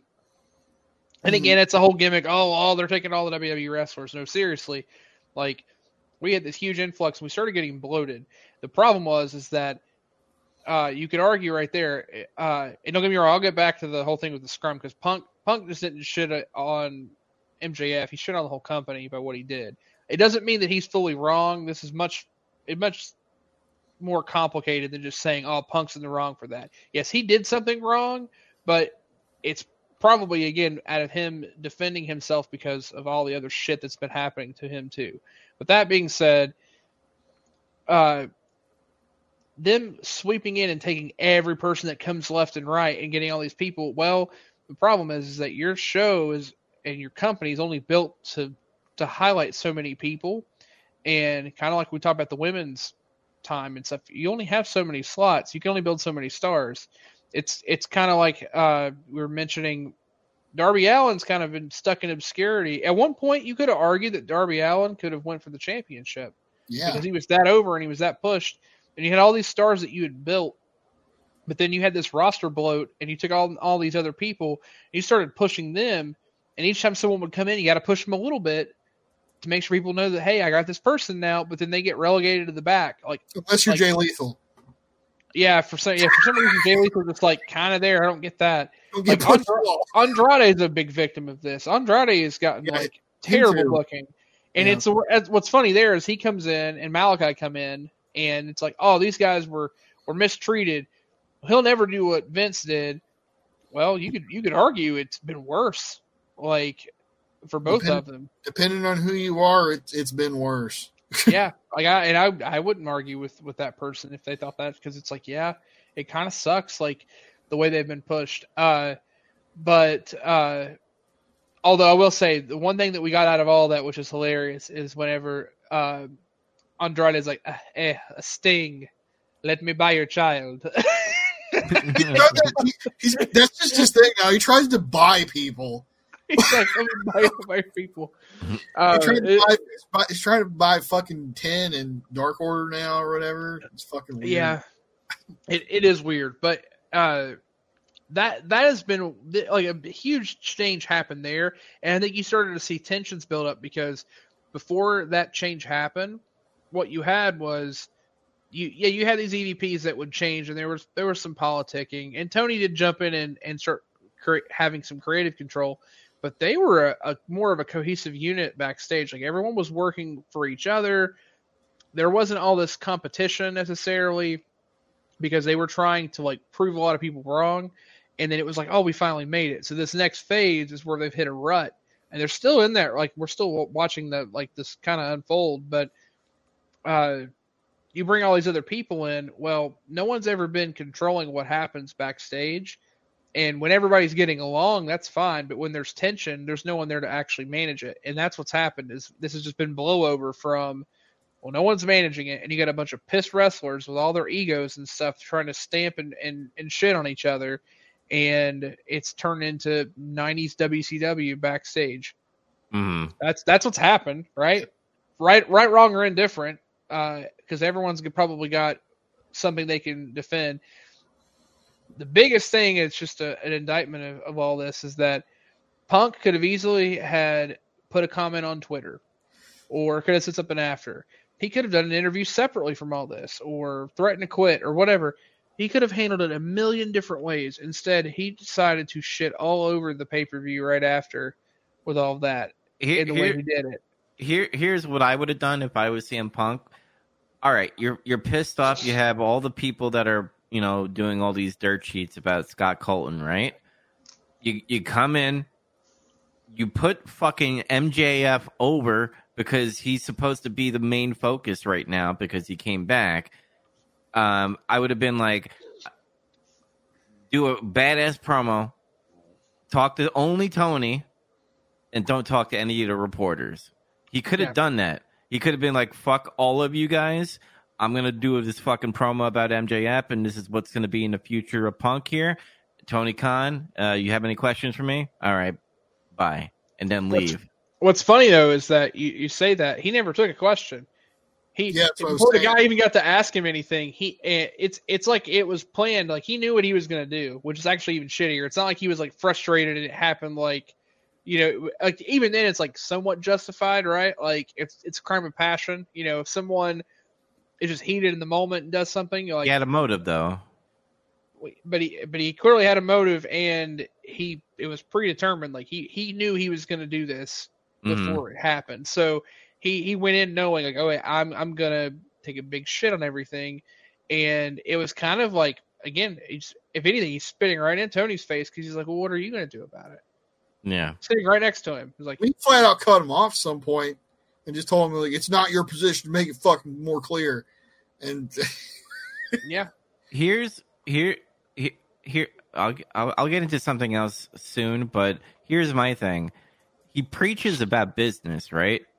Making business, and he keeps on saying "my business" at- during that media scrum, which I would have been like, "Yo, yo shut the fuck up! That's my business." If I was Tony Khan, uh, but anyway, he's like, you know, we're doing this, making money, but then he just shits on everything. He shits on the pay per view that he made that you know million dollars and stuff and house and all that, uh, and then pretty much shitting on MJF. You're fucking ruining business, and then you're also burning bridges in the uh, in the process because majority of people in that locker room lo- like the EVPs. Well, mo most of them that were you know the friends of the Young Bucks and Kenny Omega. So Yeah, I mean, mo- they were most most of the people that are that were back there. If they've been with the company since the start, they were directly recruited by the EVPs to be there.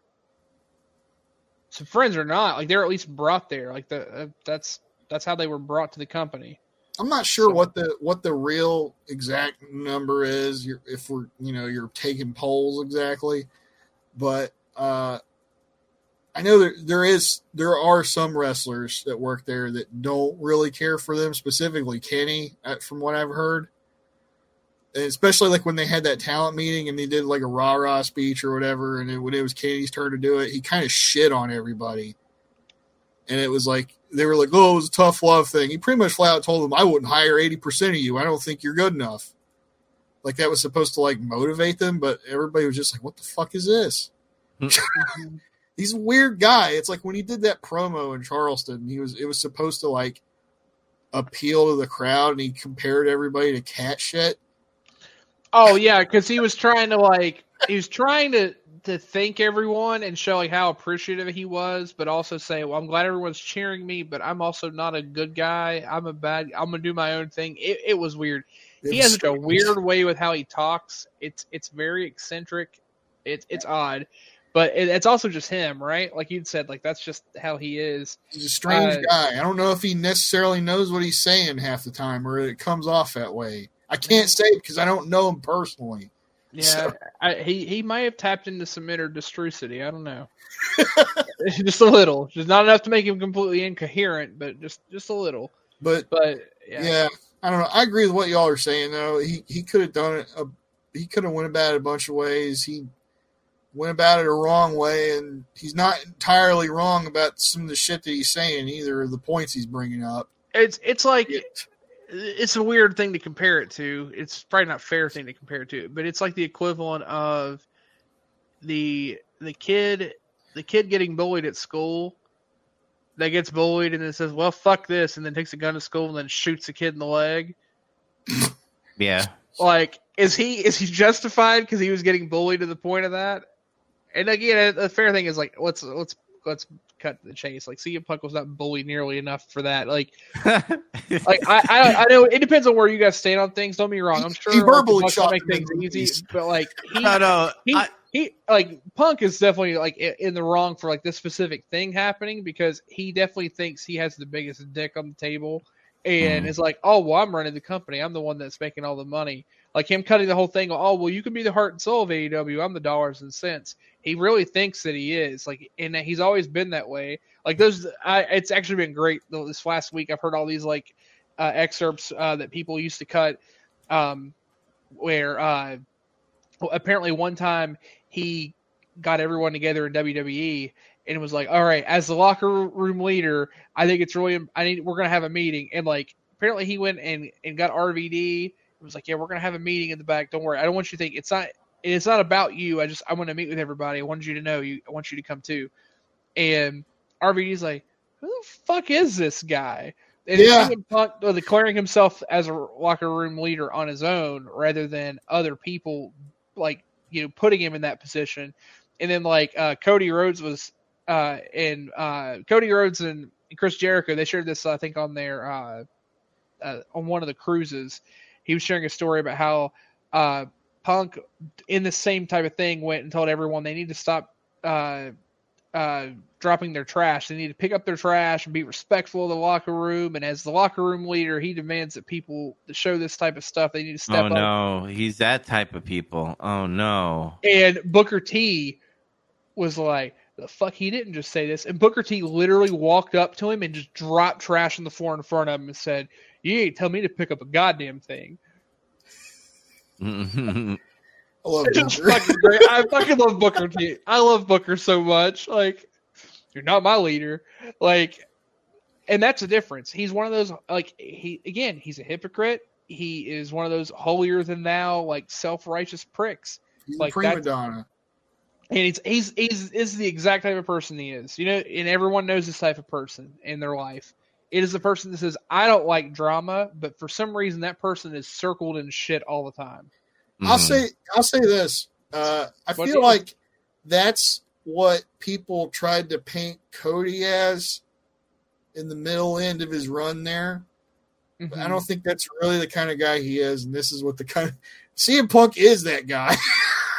I honestly, given now the stories I've heard, because there's a uh, like if you go back and find it, like there's a bunch of content out there, and Cody is really shit on Punk. Like I wouldn't be surprised if part of the reason that Cody left was he saw writing on the wall of Tony's falling in love with Punk. Punk, son He's of a bringing- bitch. He's bringing all these people in. Like I'm never gonna get a chance to. Like I'm I'm losing my chance to do what I want, and then like this opportunity opens that I okay I get to live the dream. I'll I'll win because I really do think if if anything for Cody, love him or hate him, he gives a he loves the wrestling business and he cares very deeply about the legacy he leaves behind because of his dad. So I think it would mean the world to him more than anything if he was able to win the WWE championship because of what it would have meant to his I dad. want that. I want that to happen. I do too. Like that's gonna be awesome. Like that's it's gonna be hard. Like we're all gonna be like, did someone cut onions when that happens? Like it's gonna be great. Like seriously, it's it's Yeah. gonna be awesome. And you know, uh, Triple H is going to do a better like m- m- sh- moment shot for CM uh, uh, CM Punk. Jesus Christ, Cody Rhodes. Well, that's, uh, that that time is long past. Yeah, Yeah, so that's I don't think that's happening. Hey, it won't work for me, brother. Yeah. And the thing that pisses me off about the whole CM Punk situation is like I always fall for like when he does something cool. Like when he did the pipe bomb, he was cool until like we found out he was a bitch when he left because it, I was on his side when he he left. Like oh, remember he made that Z-Pak story probably happened, but he probably let it get to that point of being drama and that's why it got out of control. And then the first thing I remember when he came to AEW, I said, "Oh man, how long is it going to be until he gets pissed off?" And it's been exactly one year. Mhm. Yeah, I remember you saying that. Um, I wanted to say touch on one thing real quick. Cody's said at some point, I don't know when he said this, but it, it's been making the round since all this stuff happened. He was like in an interview with some guy, and I think it was shortly after he left AEW, before we knew he was joining WWE. Mhm. Uh, and it was just asking, like, what do you think about what's going on? You know how they're hiring a bunch of guys, you know, from WWE, and he's like, they're gonna have, it's gonna be a really tumultuous time.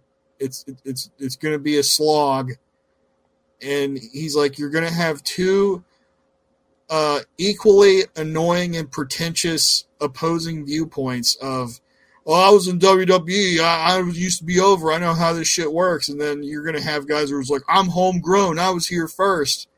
And it's going to be really annoying. And that is Mhm. exactly what's happened, right?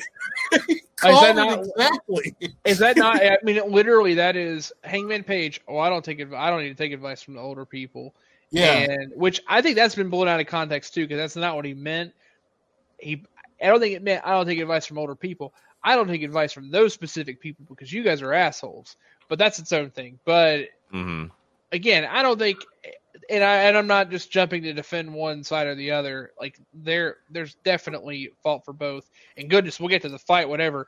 Ace Steel, I, I, boy, you talk about the the fucking crap, like rise and fall, fucking blaze of glory. In a matter of three weeks, I learned who Ace Steel was, and was like, oh, that's really cool. He did this, and he and he quickly went, his stock went whoop, and then just like, oh no, I think I ate bath salts. I'm about to bite somebody. Maybe Like- like, I, I don't know. It depends on what happens to him, but like yeah, that that promo he did with Punk, that I loved that shit. That was great. That got me hyped. Well, there was one of the other big wrestling podcasts who's been keeping up with the news said that the silence is going to break on things very soon. It will either be, uh, well, now today. So we'll either get some big news today, which that usually happens on Friday, right? Mhm. Or by Monday. Bef- well, definitely before Wednesday, we're going to have silence broken on things because they explicitly want to try to get more information out there on what's going to happen more long term, and they don't want anything to come out right before Grand Slam and overshadow it. So they want to get things out either days before, so things have time to cool off, or um, or it maybe try to hold it until after. What they don't want to happen is like Wednesday, like day of or day before, a bunch of shit comes out and there's like all this drama and stuff that happens, and then it it, it takes away from the event they're building for next Wednesday, which that makes sense, right? Because like it's just what's happening here. Like your whole product's getting overshadowed. And whenever you cut shit like this, I, this is the other thing that I, I'd heard, and I, I think it's an important take too. Something they've been doing a lot of, and it's kind of opened this Pandora's box, is all these like work shoots, right? Like the MJF work shoot thing, it's great. Work shoots are great when you bore those lines, and I think that there's a slippery slope. If one person does it, then everyone else thinks, "Oh, I can start doing that." And the issue is, well, now Punk went out here and just he he, he did the shoot shoot. He, he, he was doing the he's trying to speak true true. He went he went a little too crazy, and uh, he the didn't problem have that. is He didn't have that fart mid mid shot. You know what I mean? he, he didn't have that fart mid shot. He got, he got, he got full full money shot on everybody. no failure to So- feed. the failure to feed. So the the problem is one, he shits on anything you're trying to believe in because now MJF looks like a fucking idiot uh, with his whole his whole situation coming out at the end of the show and all that. Like Punk can give a fuck less about that because he's talking about Scott Colton and Mindy's fucking muffins and and everything. Um, but the other muffin bomb. But the other problem is, uh, now you have like these promos are a huge risk. Like, Yeah. and who else is going to cut? Like, no one else is going to really try to believe what you're saying now, anyway. So you got to find like the next edgy thing to go say, but then you know you're going to take it too far. Like, it it puts a company in such a bad spot. Um, it's a lose lose situation. Not to mention all the legal shit that may happen with the fight and all that nonsense. Um, sidebar. Um, here's how you knew Punk was the villain. Punk intentionally, in all this bullshit that he had planned anyway, used the time to plug a bakery that was going to be closed for the next two days. That is it. And he- guess what? It wasn't open that day either. So he had to have that shit like ahead of time. And then it was going to be closed for the next two days. That is a dick fucking move. That'd be like showing up to someone's house on a Saturday night, like like late, and, and like having Chick Fil A and just actively eating Chick Fil A and not being willing to share it. It's like, bitch, you know I can't get that tomorrow. Tomorrow's Jesus Day. That's a good idea. Thanks. You're welcome. Because all the Oh. Chick Fil A's are right here where I live.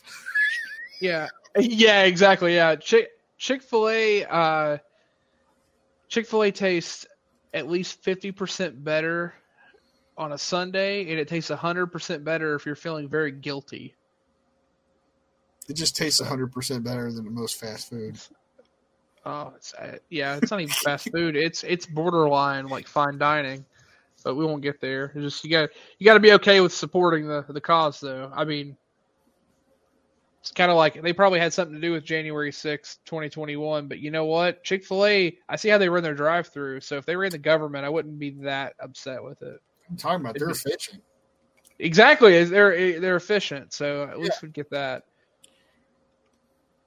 Uh, we went off a tangent there a little bit, talking about uh, the weird alternative uh, fascist utopia of Chick Fil A running the U.S. government.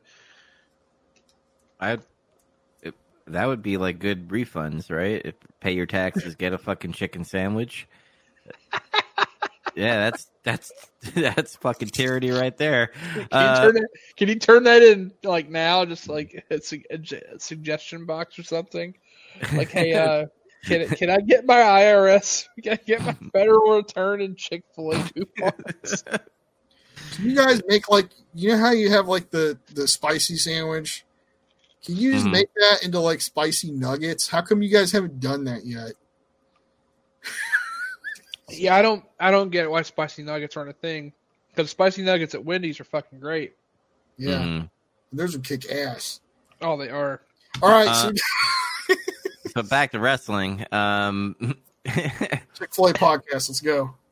the uh, so Tony Khan needs someone that's going to be representing in the back, right? Because I, in my opinion, I don't think a wrestler uh, that is wrestling uh, in the promotion should be handling anything in the back like a leader. That's I was going to bring that up at some point after this. I don't think there should be EVPs that are active wrestlers anymore. hmm It's it's like being a booker. It's like booking, but also wrestling. Like that's an old school thing that clearly never worked. It's a it's a pitfall. Yeah, And it, he need Tony Khan needs to be a boss. It seems like from this point on, we'll see if that happens. Um, we'll see. He stripped the titles, so a lot of people. Uh, I heard there was a lot of pissed off people that he he stripped the titles off of uh, the elite. Uh, I mean, in reality, it needed to happen because if he, if they, oh boy, if they didn't, if they stripped it off of Punk and then left it on them, it would be fucking nuclear again.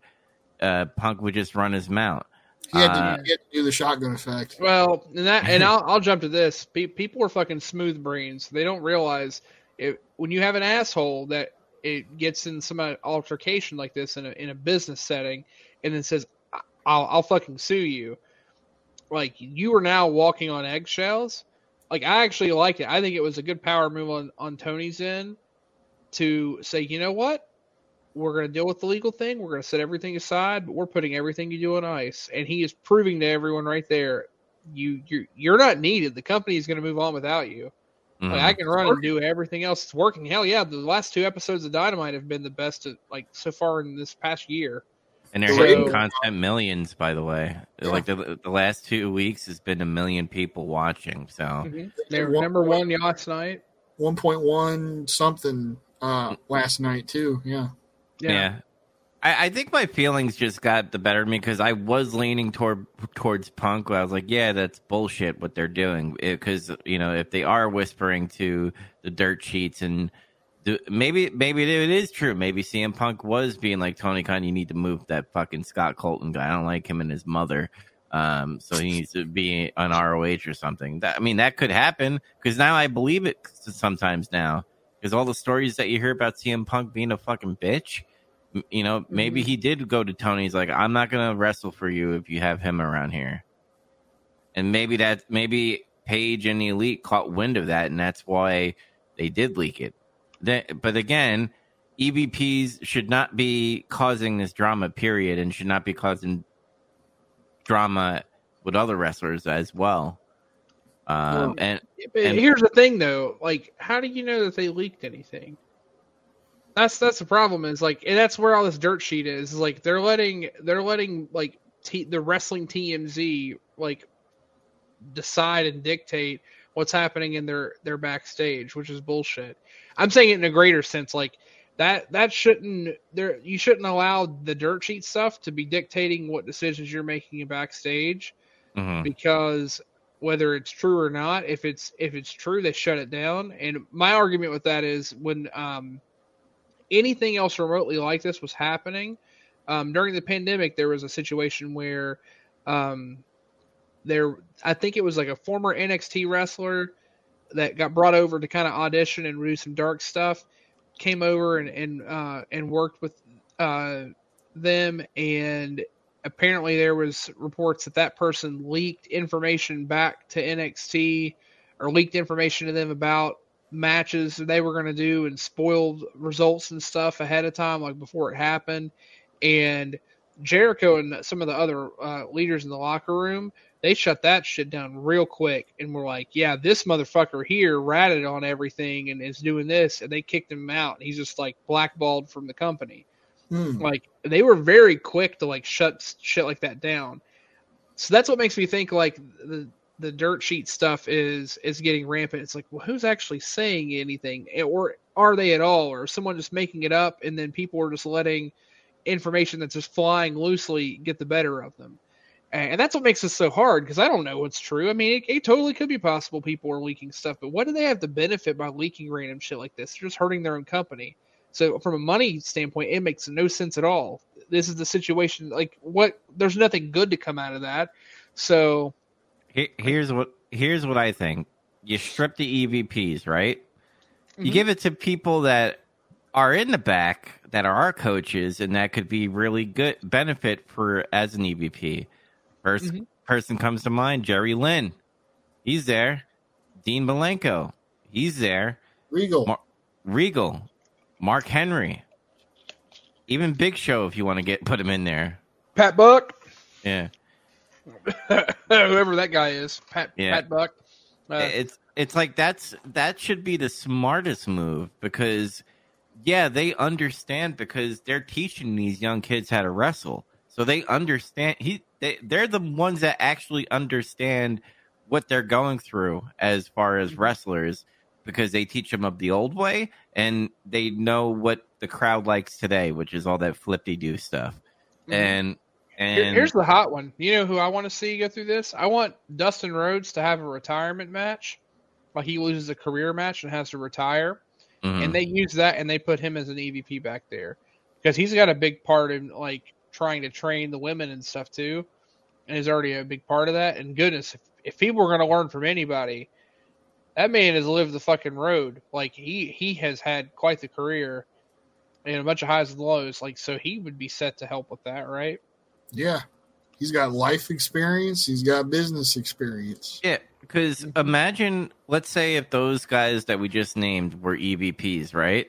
And CM Punk did this shit. Now, do you think this fight would break out? They'd probably all those EVPs be- be like in the back there saying, "Hey, don't do this shit. You're gonna fucking ruin your career, and you're fucking putting the business, uh, you know, down by doing this." And it, it would have went straight it, like that's what the EVPs like Kenny Omega and the Bucks did wrong is they had these titles but they also had that fucking ego of hearing you know the the line EVPs can't fucking manage a target which I thought was funny. But like to them their their egos and their anger which their anger yeah, their anger is justified because if they weren't EVPs, I'd probably do the same thing. I'd probably get in Punk's face and be like, "What the fuck are you doing, you you piece of shit?" But no, Mhm. they they are EVPs. They are part of the company, and they have to act professional in the business way, and they weren't, and that's where they went wrong. They put them. Well, they well, either- were they though? Again, what report are you reading? Because the report that, uh, again, depending on which report you're reading, dictates what how you go with that. Because there's another report stating that they they did exactly what you'd expect an EVP to do, which would be go to that person with your legal team and and go and try to talk to that person and find out what happened. All right. Uh, yeah, well what what I'm saying is whether CM Punk walked into the room, whether it was vice versa, whether they were in some situation, they should have just not been in the same room. Period. Because listen, they were hot. That's fa- that's fair. No, you're Yeah. you're right. And, and again, that's I think it's where it got heated and it, it blew up and stuff. But according to the reports that they were there, they didn't go in heated. They went in trying to get him to open the door and and knock, and they they were cursed at and and and sent out whatever, and then they they were you know trying to get in and get to the door, and when they opened it, the moment they opened it, they were just immediately swung at. So then, and again, I'm, I'm looking at it from the other side of like what whatever take is is there. I don't know if this is true or not, but because I've read the side that you you've talked about where they like they they like pushed the door in and, and kicked it in, and he's like actively getting treated over his wound, and you know Larry's there, and I guess Ace Steel's wife is hurt and it's in the corner. So then there's like all this stuff, and they come in all angry and are throwing things. So then uh, Punk's trying to keep them from doing anything, and he's like, "Well, if if they're going to come in like this, I'm defending myself," and he takes the shot. So like, those are two very different accounts, and that, that's what all this. That's the problem with all this. This is this is like high school bullshit, Mhm. right? the melodrama the Bucks trying to produce their match happened in real life. Yeah, as Christian Cage would say, uh, they outworked everyone. They, they outworked they, themselves. They worked they, themselves they, to a shoot. shoot worked themselves through a shoot. Poop, brother. HH. And why, uh, is, why is everybody still around in, in the back at fucking 2 a.m. in the morning? Because it's fucking scrums. Go home. Yeah. yeah. that's what I'm saying. Go home. Quit doing the yeah. shit. Yeah. Yeah, that, and this is exactly why they, they don't do these big things in WWE. Mm-hmm. And well, I now to be fair, I know why they do the media scrums, and and I, from Tony Khan's perspective, it makes a lot of sense because he runs two other businesses for for actual sports teams, and in other sports, after an event, you hold a, a media scrum or a, you know a press conference after, uh, and then uh, and that's also the same thing with like MMA, a. Big fight feel. Like you, if you're trying to emulate a combat sport um, MMA, they hold these press conferences before and after and do all these things. It makes sense, but you don't need it. And you need to cut the shit out because you never want anything like this to happen again. You can't rely on people to do it. And you clearly can't rely on yourself because you went deer in headlights with the fucking water bottle in your face for, for an hour. So I think if if they do media scrums, I think every if I was Tony, I would have every wrestler sign a new contract with the section that says in media scrums, if you bury the company, you get fucking fined this amount of mo- money. And that's the only way I could see them doing that. But in my opinion, Tony, don't do it. Uh, if anything, do it in the beginning, in the paper uh, p- before the pay per view, because if there's any anim- animosity that like gets grown that's within the match, it might look good in the ring later on is let me ask this is is in this the state of Florida is is the state of Florida an at will state? Like, can you be fired at will? Uh, I believe or so. Are there yeah. other labor protections? Uh, well, certain states are like that, but like, and maybe it doesn't work this way because their company where they travel and stuff. But he could easily have something that's a clause within his own company that shows like if at any point, you know, you were to do anything to break from code of ethics or behavior, then then I have the right to fine you, suspend you, fire you, and that's it. There's not any legal rep- repercussion for that. The, the, problem is, is like because wrestling it borders the line of that fakeness. You know, where is it a shoot, brother, or is it not a shoot? They could mm-hmm. just turn around and be like, "I was just, you know, shooting, brother." Mm. Um, well, I guess the other thing that's a problem too is like again, you're you're not a full contracted worker. You're still an independent contractor. Mm-hmm. And they uh, could they could sue for damages because like if they out of the blue where he's like you're fired now and then you're just like it's only been like a couple of months and you only made what like two hundred grand and then the rest is like somehow gone or maybe given the rest of the five million whatever. Well, but I mean the way WWE does it is they, at any point they could just choose to release you from your contract. Mm-hmm. That's well, that's what I'm saying. Like you would just you'd have to sign it in a way that like says, you know what, we can just fire you for whatever reason. If I if I wake up one day and say, you know what, your mustache is fucking ugly and I, am you're fired, like, uh, you know, we wish you luck on your future endeavors.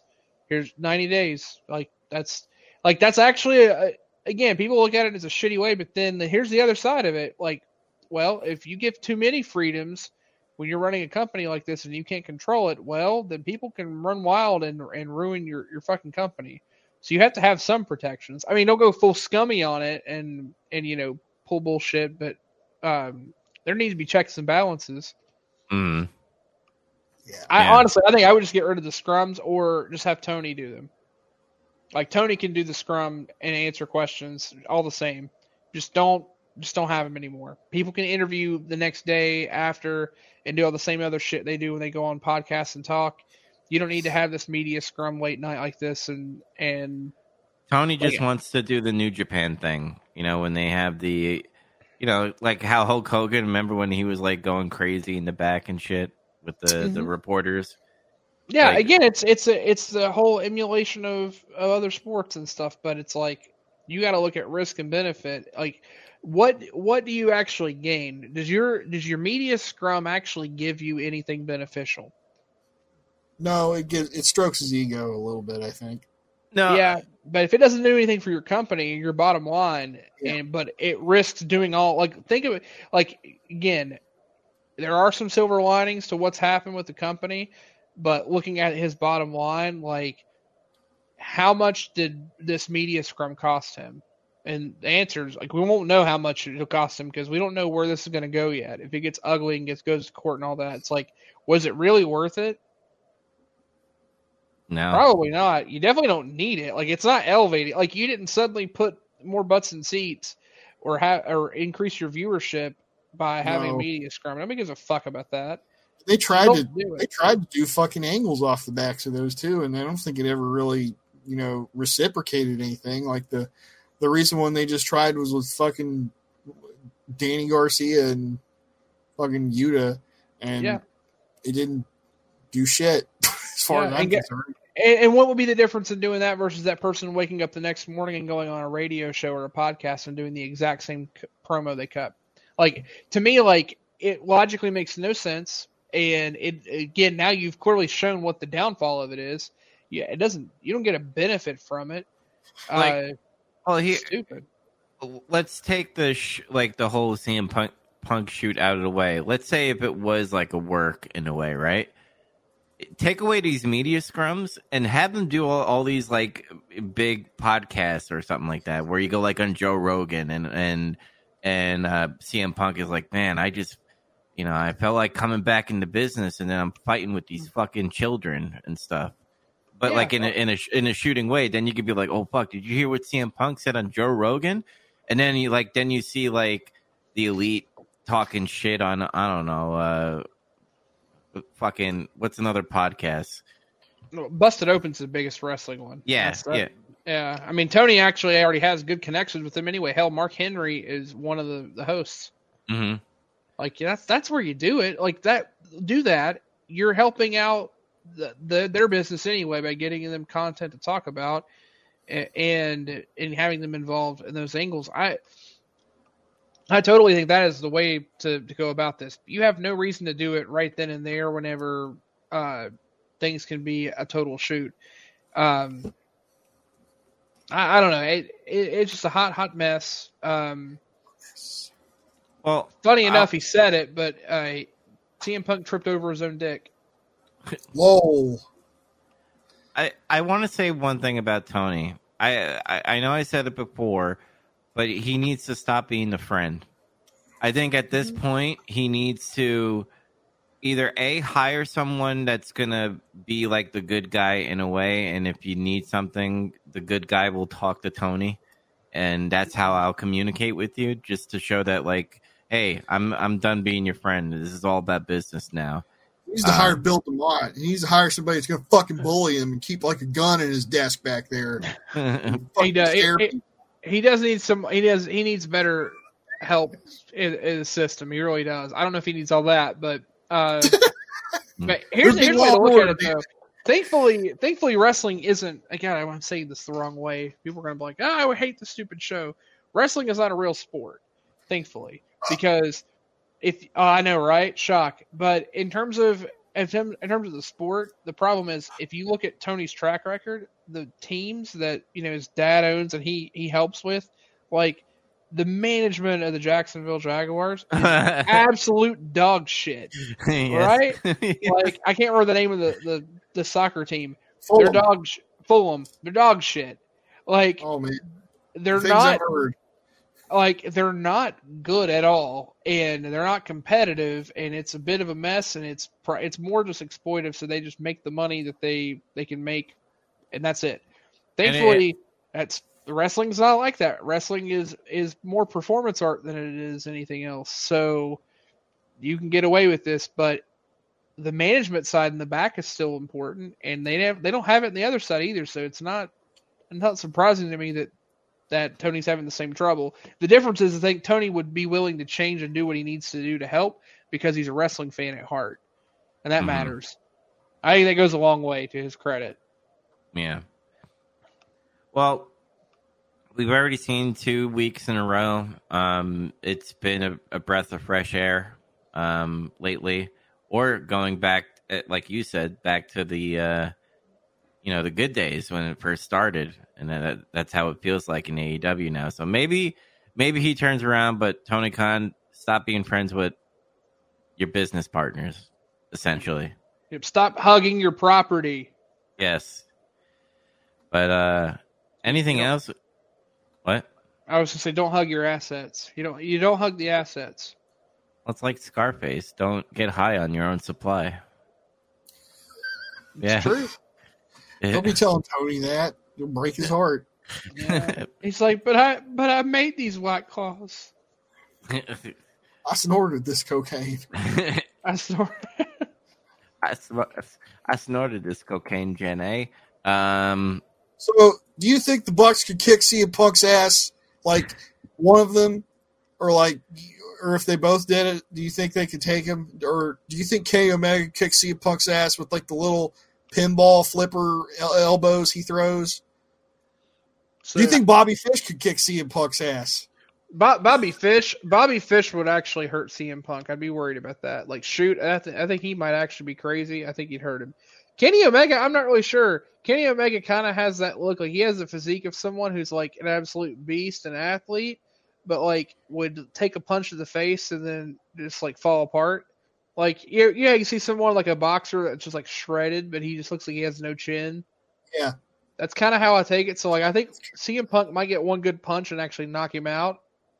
Hey, but what, what happened? Did I get hit by an octopus? What? What? What? I think I got hit eight times. Did you see that? Uh, You know- so I think that's what would happen there. And then the Bucks, um, Nick, uh, Nick Jackson could take him, but he needs Matt to get hit first, and Matt would have to spend the rest of the time selling his back. Oh, yeah, he's the one with the bad back. Yeah, he said. Well, I, I who knows if he actually has a bad back? He just sells it all the time. He has a Shawn Michaels bad back. Yeah, you can see the smile is lost. Yeah. What were you gonna say, Dubs? um, with fucking Kenny Omega, like you got to imagine, like even if he couldn't beat CM Punk, his nerd anime rage would kick in and pretty much probably kill CM Punk. And because Maybe. imagine, imagine a nerd, post-fight. imagine a like a nerd, like a person that's not even built, but he is built, and he fucking he goes, you know, Dragon Ball, and fucking goes nuts on, uh, you know, CM Punk. CM Punk's done, dude. It's a Kame, whatever. It's like the real world equivalent of like the kid that like beats you in Call of Duty, so the other guy like flies to that guy's fucking house and kills him for it. Yes, We're, doing a thing. Who who can kick CM Punk's ass? I'm looking at the AEW roster page. Oh I'm just boy. gonna- Just gonna throw names out. You have to be real. Be serious about it. Shoot fights. These are these are not works. Shoot fights. Who takes Punk? Everybody likes to make fun of Punk and the fact that he lost in UFC, but hey, that has to be said.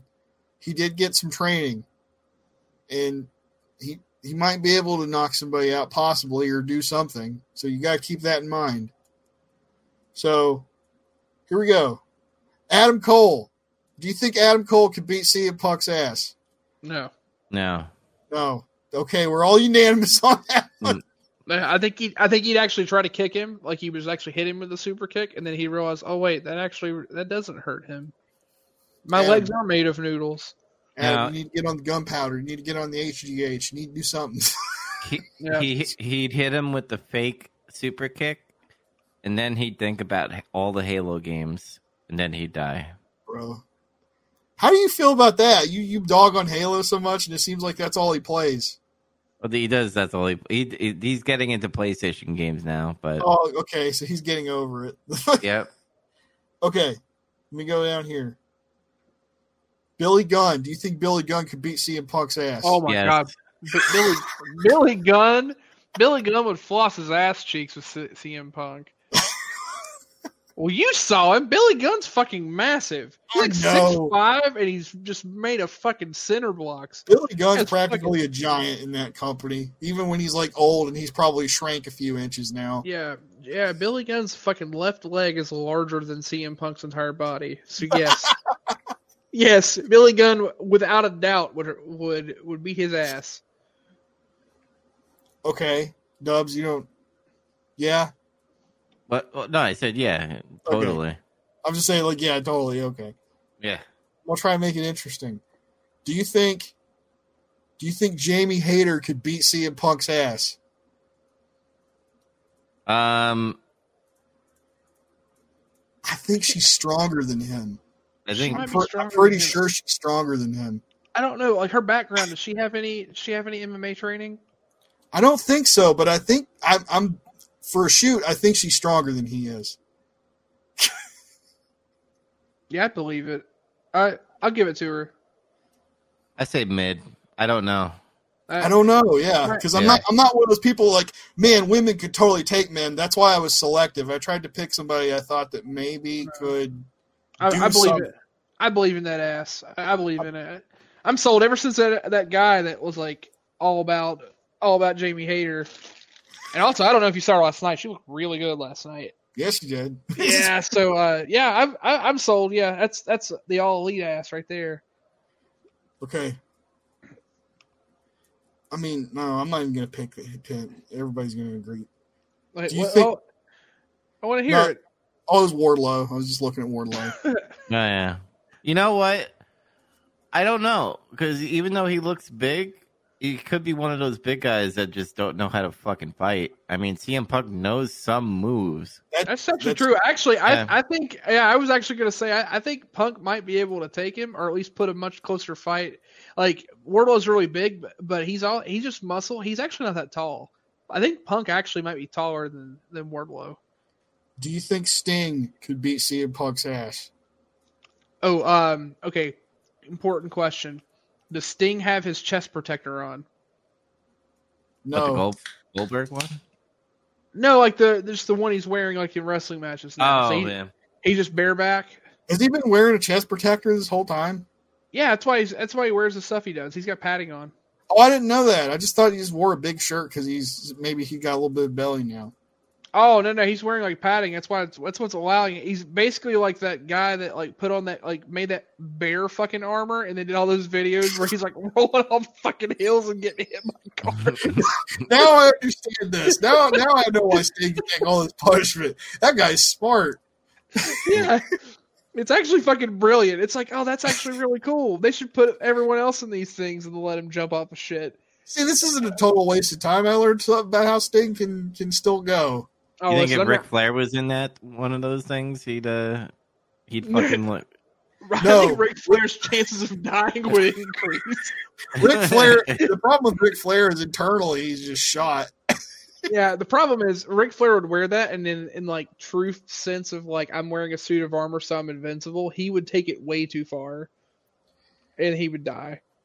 So, uh, yeah, there'd be some weird like incompatibility with like the metal or something, and then like his pacemaker, and it'd fucking fail. Whoa! Uh, Oh, Yeah, we, I guess we when you say fight with CM Punk, is that like a sanctioned fight, or are you talking about like It's just in, like in the an street? altercation. Oh shit! Like so, Sting would not have his chest protector bullshit on probably because if he's just walking around backstage, you know, I I'm I'm gonna say. I, I actually, I'm still gonna stick with Sting. I'm I'm a, st- I'm a Stinger for life. So uh, Sting would take him. I think I think Sting would take him, uh, because he's he's just been around the block a little too much, It's a little too long. He knows he knows how to handle himself. he knows some things. What do you think? He knows Dubs? some things. I think Sting would beat him like a father. Um, Oh my god! that was good. because like any because any other guy like Billy Gunn is just you know because uh, uh, when you always think of Billy Gunn you think of the outlaw Billy Gunn uh, Mr. Ass and all that stuff so I can't see him beating the shit out of fucking CM Punk like a father but I can totally see Sting beat up fucking CM Punk like a father Yeah, Billy Gunn's gonna beat him up like a big brother. yeah. And I think Punk would hesitate, you know, punching uh Sting like uh, uh, uh Sting like legend. Uh, a legend like Sting. and uh Oh shit! Oh, yeah. So like I think that's how Sting could win because he's got he's an ancestor, he's a legend. He yeah, I'm calling him fucking old everybody. He's old. All right. Uh, here, here, here's the Sold me. real question: regardless of win, loss, or or draw, whatever, does does Sting does Sting shoot no sell CM Punk's punches? Maybe. Because like I've been more and more surprised. Like I've, he's taken some nasty fucking chair shots and just stood right up and been like, "Yeah, you Yeah, what, mate? He has. Fucking what?" Like I'm like, "Holy shit, that that fucking hurt." He just no sells it. That's I'm the like- power of God, brother. It protected him from that chair shot. and, and also that fucking the the chest and back protector. But yeah, all that, that fucking that bear armor. Yeah, I know because nobody can take a fucking headshot anymore because everybody's pussy or they don't know how to do it right. I'm gonna You think find Hulk- that video now and send it to you guys. Uh, You think Hulk Hogan is pissed? Like, man, if I would have never said the N word, I would have got that chest protector and been, been going for another title run, brother. he's like, I thought I could say it. Booker Booker called me one. I thought I was cool. I thought it was cool, brother. I thought I had the pass. I don't know. Yeah, it- it- that's that. That's that alternate reality where MTV still plays music. Hulk Hogan didn't say the N word. that, that tape didn't get out. How about Hangnail Adam Page? Do you think Hangnail Adam Page can take No. CM Punk? I listen.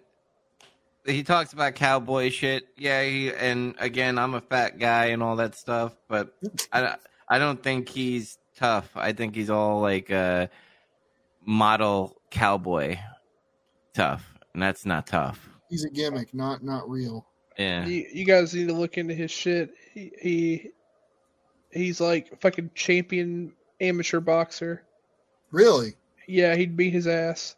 Okay. Yeah. That's interesting. That's interesting. Yeah, so he has he has a uh, he has a background in boxing, and he was also a I can't remember if it was what type of IT he taught, but he he was before he like went to wrestling, he was a high school teacher.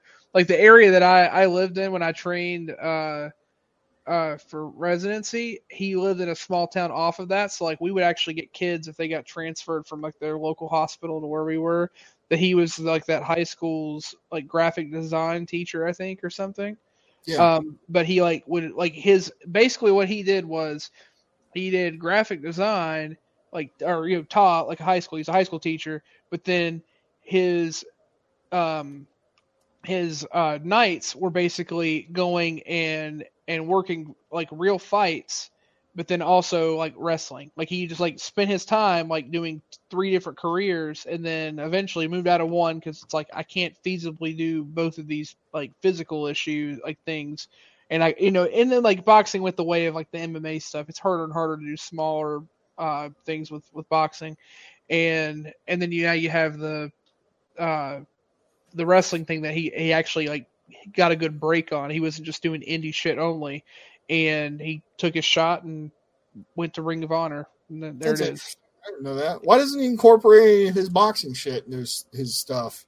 I don't know. Well, he, I mean, he kind of does, but he focuses more on the grappling part, I think. But it, it, maybe that's because in order to do that, like, and think of it this way, like, think about all the great boxers we've seen. Like, you could, like, Mike Tyson's a good example of this.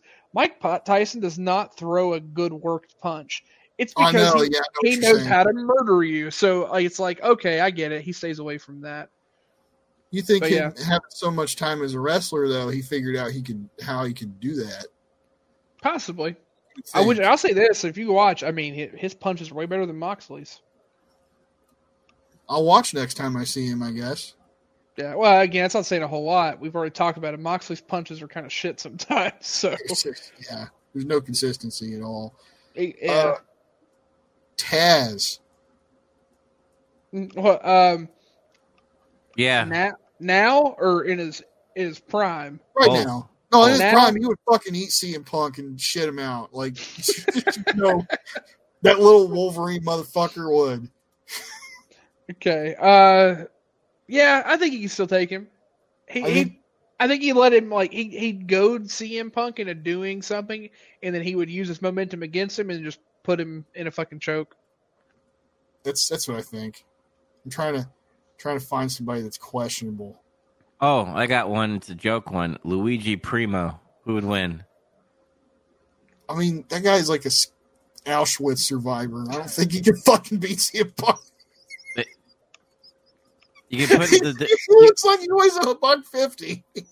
I like you said that. I immediately knew what you went, and I went to a dark place and just realized that uh, there actually is a weight class below flyweight, and it's Auschwitz. I need I need someone to win the Auschwitz championship. Mm. Oh my god. That's fucking terrible. uh, Uh, I bought my my ticket to hell. yeah, Cash but my Lu- money in the bank. Luigi Luigi could put the dough on uh, CM Punk's face and then stab him. Fucking stab him with Put a bunch scissors of like, like Percocets old in the Arn. pizza and have meat it, then he'll get fucking he'll he'll the beam will kick in. And he didn't want that because he's supposed to be straight edge, so he'll get pissed hmm and throw him off. How about how about Sammy Guevara? CM Punk. I think CM Punk. Yeah, I think Punk would take him too. I I, I don't know Sammy's background as much. He just comes off like a Hmm. prissy little Gen Z kid though. Yeah, he does. He comes off as a, a shitty flippy doodah. Andrade. Oh, Andrade. Andrade. Andrade beat his ass. Andrade's got uh, After I- MMA training. Yeah, he does. I forgot about that. But I'm still when I saw him in real life, I was like, God damn, he's a lot bigger than what I thought he was in real Oh my life. god, yeah, he is. Him and oh, remember we were talking about fucking uh, what what were we calling him? The white Bronco, Tiny Bronco. Ti- tiny Bronco, fucking jacked motherfucker with like back knee and shit. Like very clearly is juicing. like it's not even. A, not testing. Fuck it. Come on, Adam. that's right. I'm not gonna. No, no. Penta El Zero, Magenta, Metroid Prime, what? Penta, whatever the fuck his name is now. He's like Penta Super Castlevania Four. That's his name now. um, I'd like to say that he would, but I, I actually don't know for his training either if I he don't would or not either. But Yeah, he's, he's also I'm gonna stick to racial stereotypes and like he seems kind of crazy. His crazy Mexicans are dirty fighters, so He is the Yeah. crazy one out of the two. I mean, He- like he, you know, yeah, I'll give it to him. Yeah, I, I, I'll say he takes him. you think Dubs? I don't think so. You don't I- so? Yeah, I, I'll, Yeah, I I'll don't keep it. know. I don't know. I'm just gonna go with I don't know. I mean, I know it's it's it was probably all work stuff, but when he was in Lucha Underground, he did some really demented shit uh, to some people. But again, that's that was like wrestling and telenovelas mixed together. You talk about melodrama. yeah. what? He was like a weird, like possessed demon king from hell or some shit when he was the fucking champion and shit. Uh, weird, weird fucking show. Here's here's an interesting one. Bryan Danielson. Oh my god, Bryan Danielson would tie him up in a fucking pretzel. Yeah, he actually knows how to do those moves and execute it like well. So Okay, okay, not not as interesting as I thought. I agree. By the way, I I wasn't sure. Oh yeah, no, I'm not gonna I'm not gonna argue that. Bryan Danielson would probably take most people in that locker room. Is a shoot brother, Yeah. Mr. Brodie Lee Jr. I had to get a joke one in. yeah. Uh I think he Well- might weigh as much as Luigi Primo. I'm not sure. oh my god, can that Hey Tony Khan, if you're listening, Rampage Oh. since you're doing nothing, fucking Primo versus fucking uh what's his uh, name? Uh Brodie Lee Jr. for the All Auschwitz Championship. yep. I had to hide my face. I'm so ashamed. Oh, that's good. Don't be ashamed. That was fun. oh goodness, the winner gets to have dinner. How about Chris Jericho? the winner gets to have dinner. It's something for me. it took a second. Damn. We're was back great. to the Hunger. We're back to the Hunger Games jokes. Holy shit. Do you, I, do you think Chris Jericho could take Punk? Yeah, I do. I do. Uh, he's had he's had different types of training uh, as well. I mean, again, his wrestling. I don't think he shows it as much, but um, cocaine wins. about he's talked about the jujitsu training that he's had, and and I think time and time again, Chris Jericho's had some pretty big fucking balls backstage. Like that that whole thing about him uh, at SummerSlam whenever uh, Orton got uh, busted open hard way by by uh, by Lesnar, and he didn't realize that was the plan. He thought he just went into business for himself. He was like, "Yeah, I was back there. I was gonna kick him in the fucking nuts and bite his nose off, and then you know what? I'd fight him. And even if he tried to kill me, you know what? Well, he wouldn't have a fucking nose." Mm. Like I that's still- word for word what he said in the interview. I was like, "You're, you're crazy." I, I remember that when he took Goldberg down too. Uh, hmm he, he stretched him.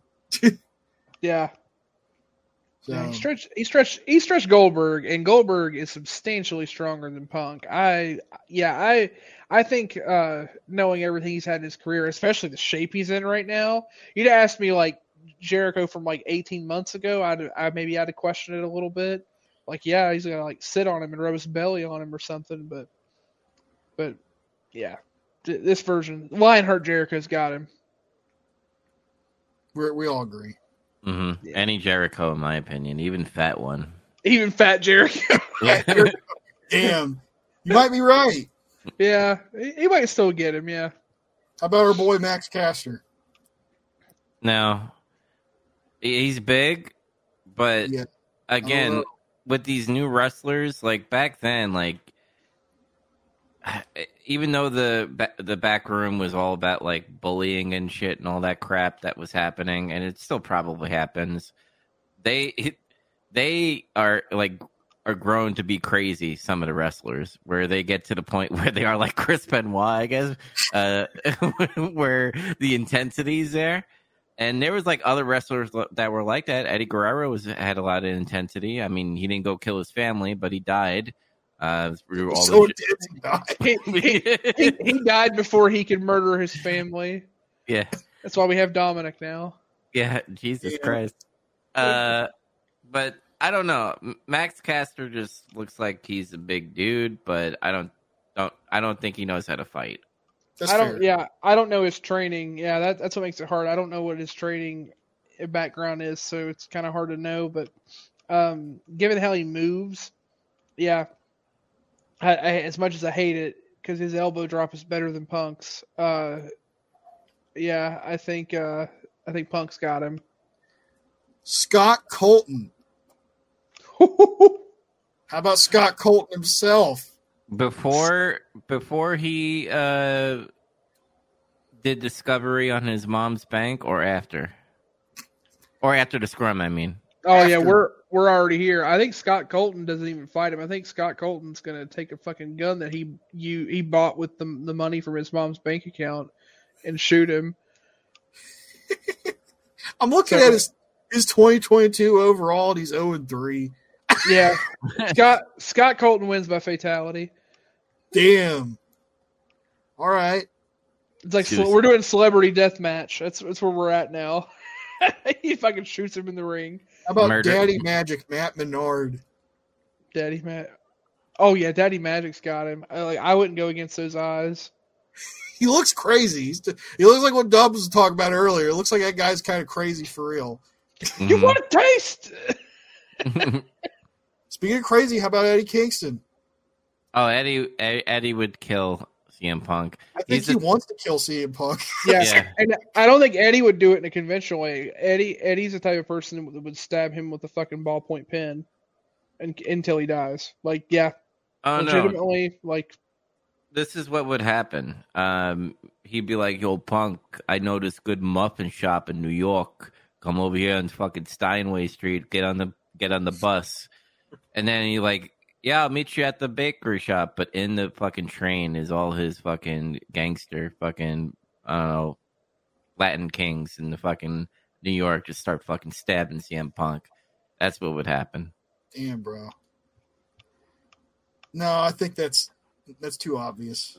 I sounded like Conan for a second, trying to fucking stumble through a sentence. My bad. I was gonna say Malakai Black, but I think we all know he can kick his ass. Oh yeah, Malakai Black, has had some pretty extensive training. Actually, Malakai trained Punk. Malakai was one of the yeah Malakai was one of the guys that worked with him and helped train him when he was getting ready for in MMA. Yeah, Oh wow. There's like a little good thing after they sh- it shows them both like it's picture of them both like in an octagon, uh, and they were both sitting there like uh, meditating. And I remember seeing anything about it after. Yeah, he there was like a, a small group of them, and he, he worked with them. So, so yeah, Malakai would whoop his ass. If people don't Hmm. realize that, Malakai's a black belt. like I, I would fuck with him. Yeah, that's what's so disappointing about his character is like he he can beat the shit out of so many people, and they they go that weird like spooky route, and then let him just fall into obscurity. Hates to see to showcase that better. Yeah. Um, how about Hook? Ooh. I want to say yes. I, I I, feel do like too. dad knows some shit, and I feel like Hook has done some shit. I feel, I get that vibe. Yeah, well, he was. I mean, he's. Uh, um, I mean, clearly he's he's got good training and stuff, but I don't know if he knows any specific uh martial arts. But goddamn, he looks like a fucking Muay Thai fighter when he comes out. Uh, but here's the thing with with Hook, and I know he's over and stuff. Hook is a lot smaller than people realize. Yeah, He's a really tiny guy. with big hair. he's With taller big than his dad, but But he's only like 150 pounds or 160 pounds or something like that. Like he's a tiny guy. Um, I you know what? I think this is the shocker one. I think Punk would would would fucking rock. I think I think the very reason why Taz would win in a fight with with Punk is because he beats up Hook first, and then Taz like uh uh and he take it, it's like the it's like uh in the fucking Karate Kid fucking kid gets beat up because he gets cocky, and then Miyagi has to come in and save his ass. here's a here's a Dub's favorite, Lance Archer. Oh, CM Punk. Wait, what? We finally got some conflict here. Yeah. and then they laugh. Is that because LOL Lance Archer loses? Is it yes. Yeah. no, Lance Archer would geek CM Punk through one of the fucking ceiling tiles. Uh, you guys remember that? Whenever Lance Archer mattered, and he threw he threw a fucking jobber through a ceiling tile. No, Wait, what? I remember it.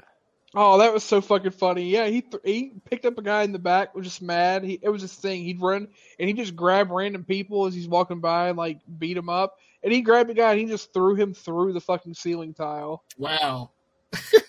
was not supposed to happen, by the way. They talked about that on uh, Grilling Jr.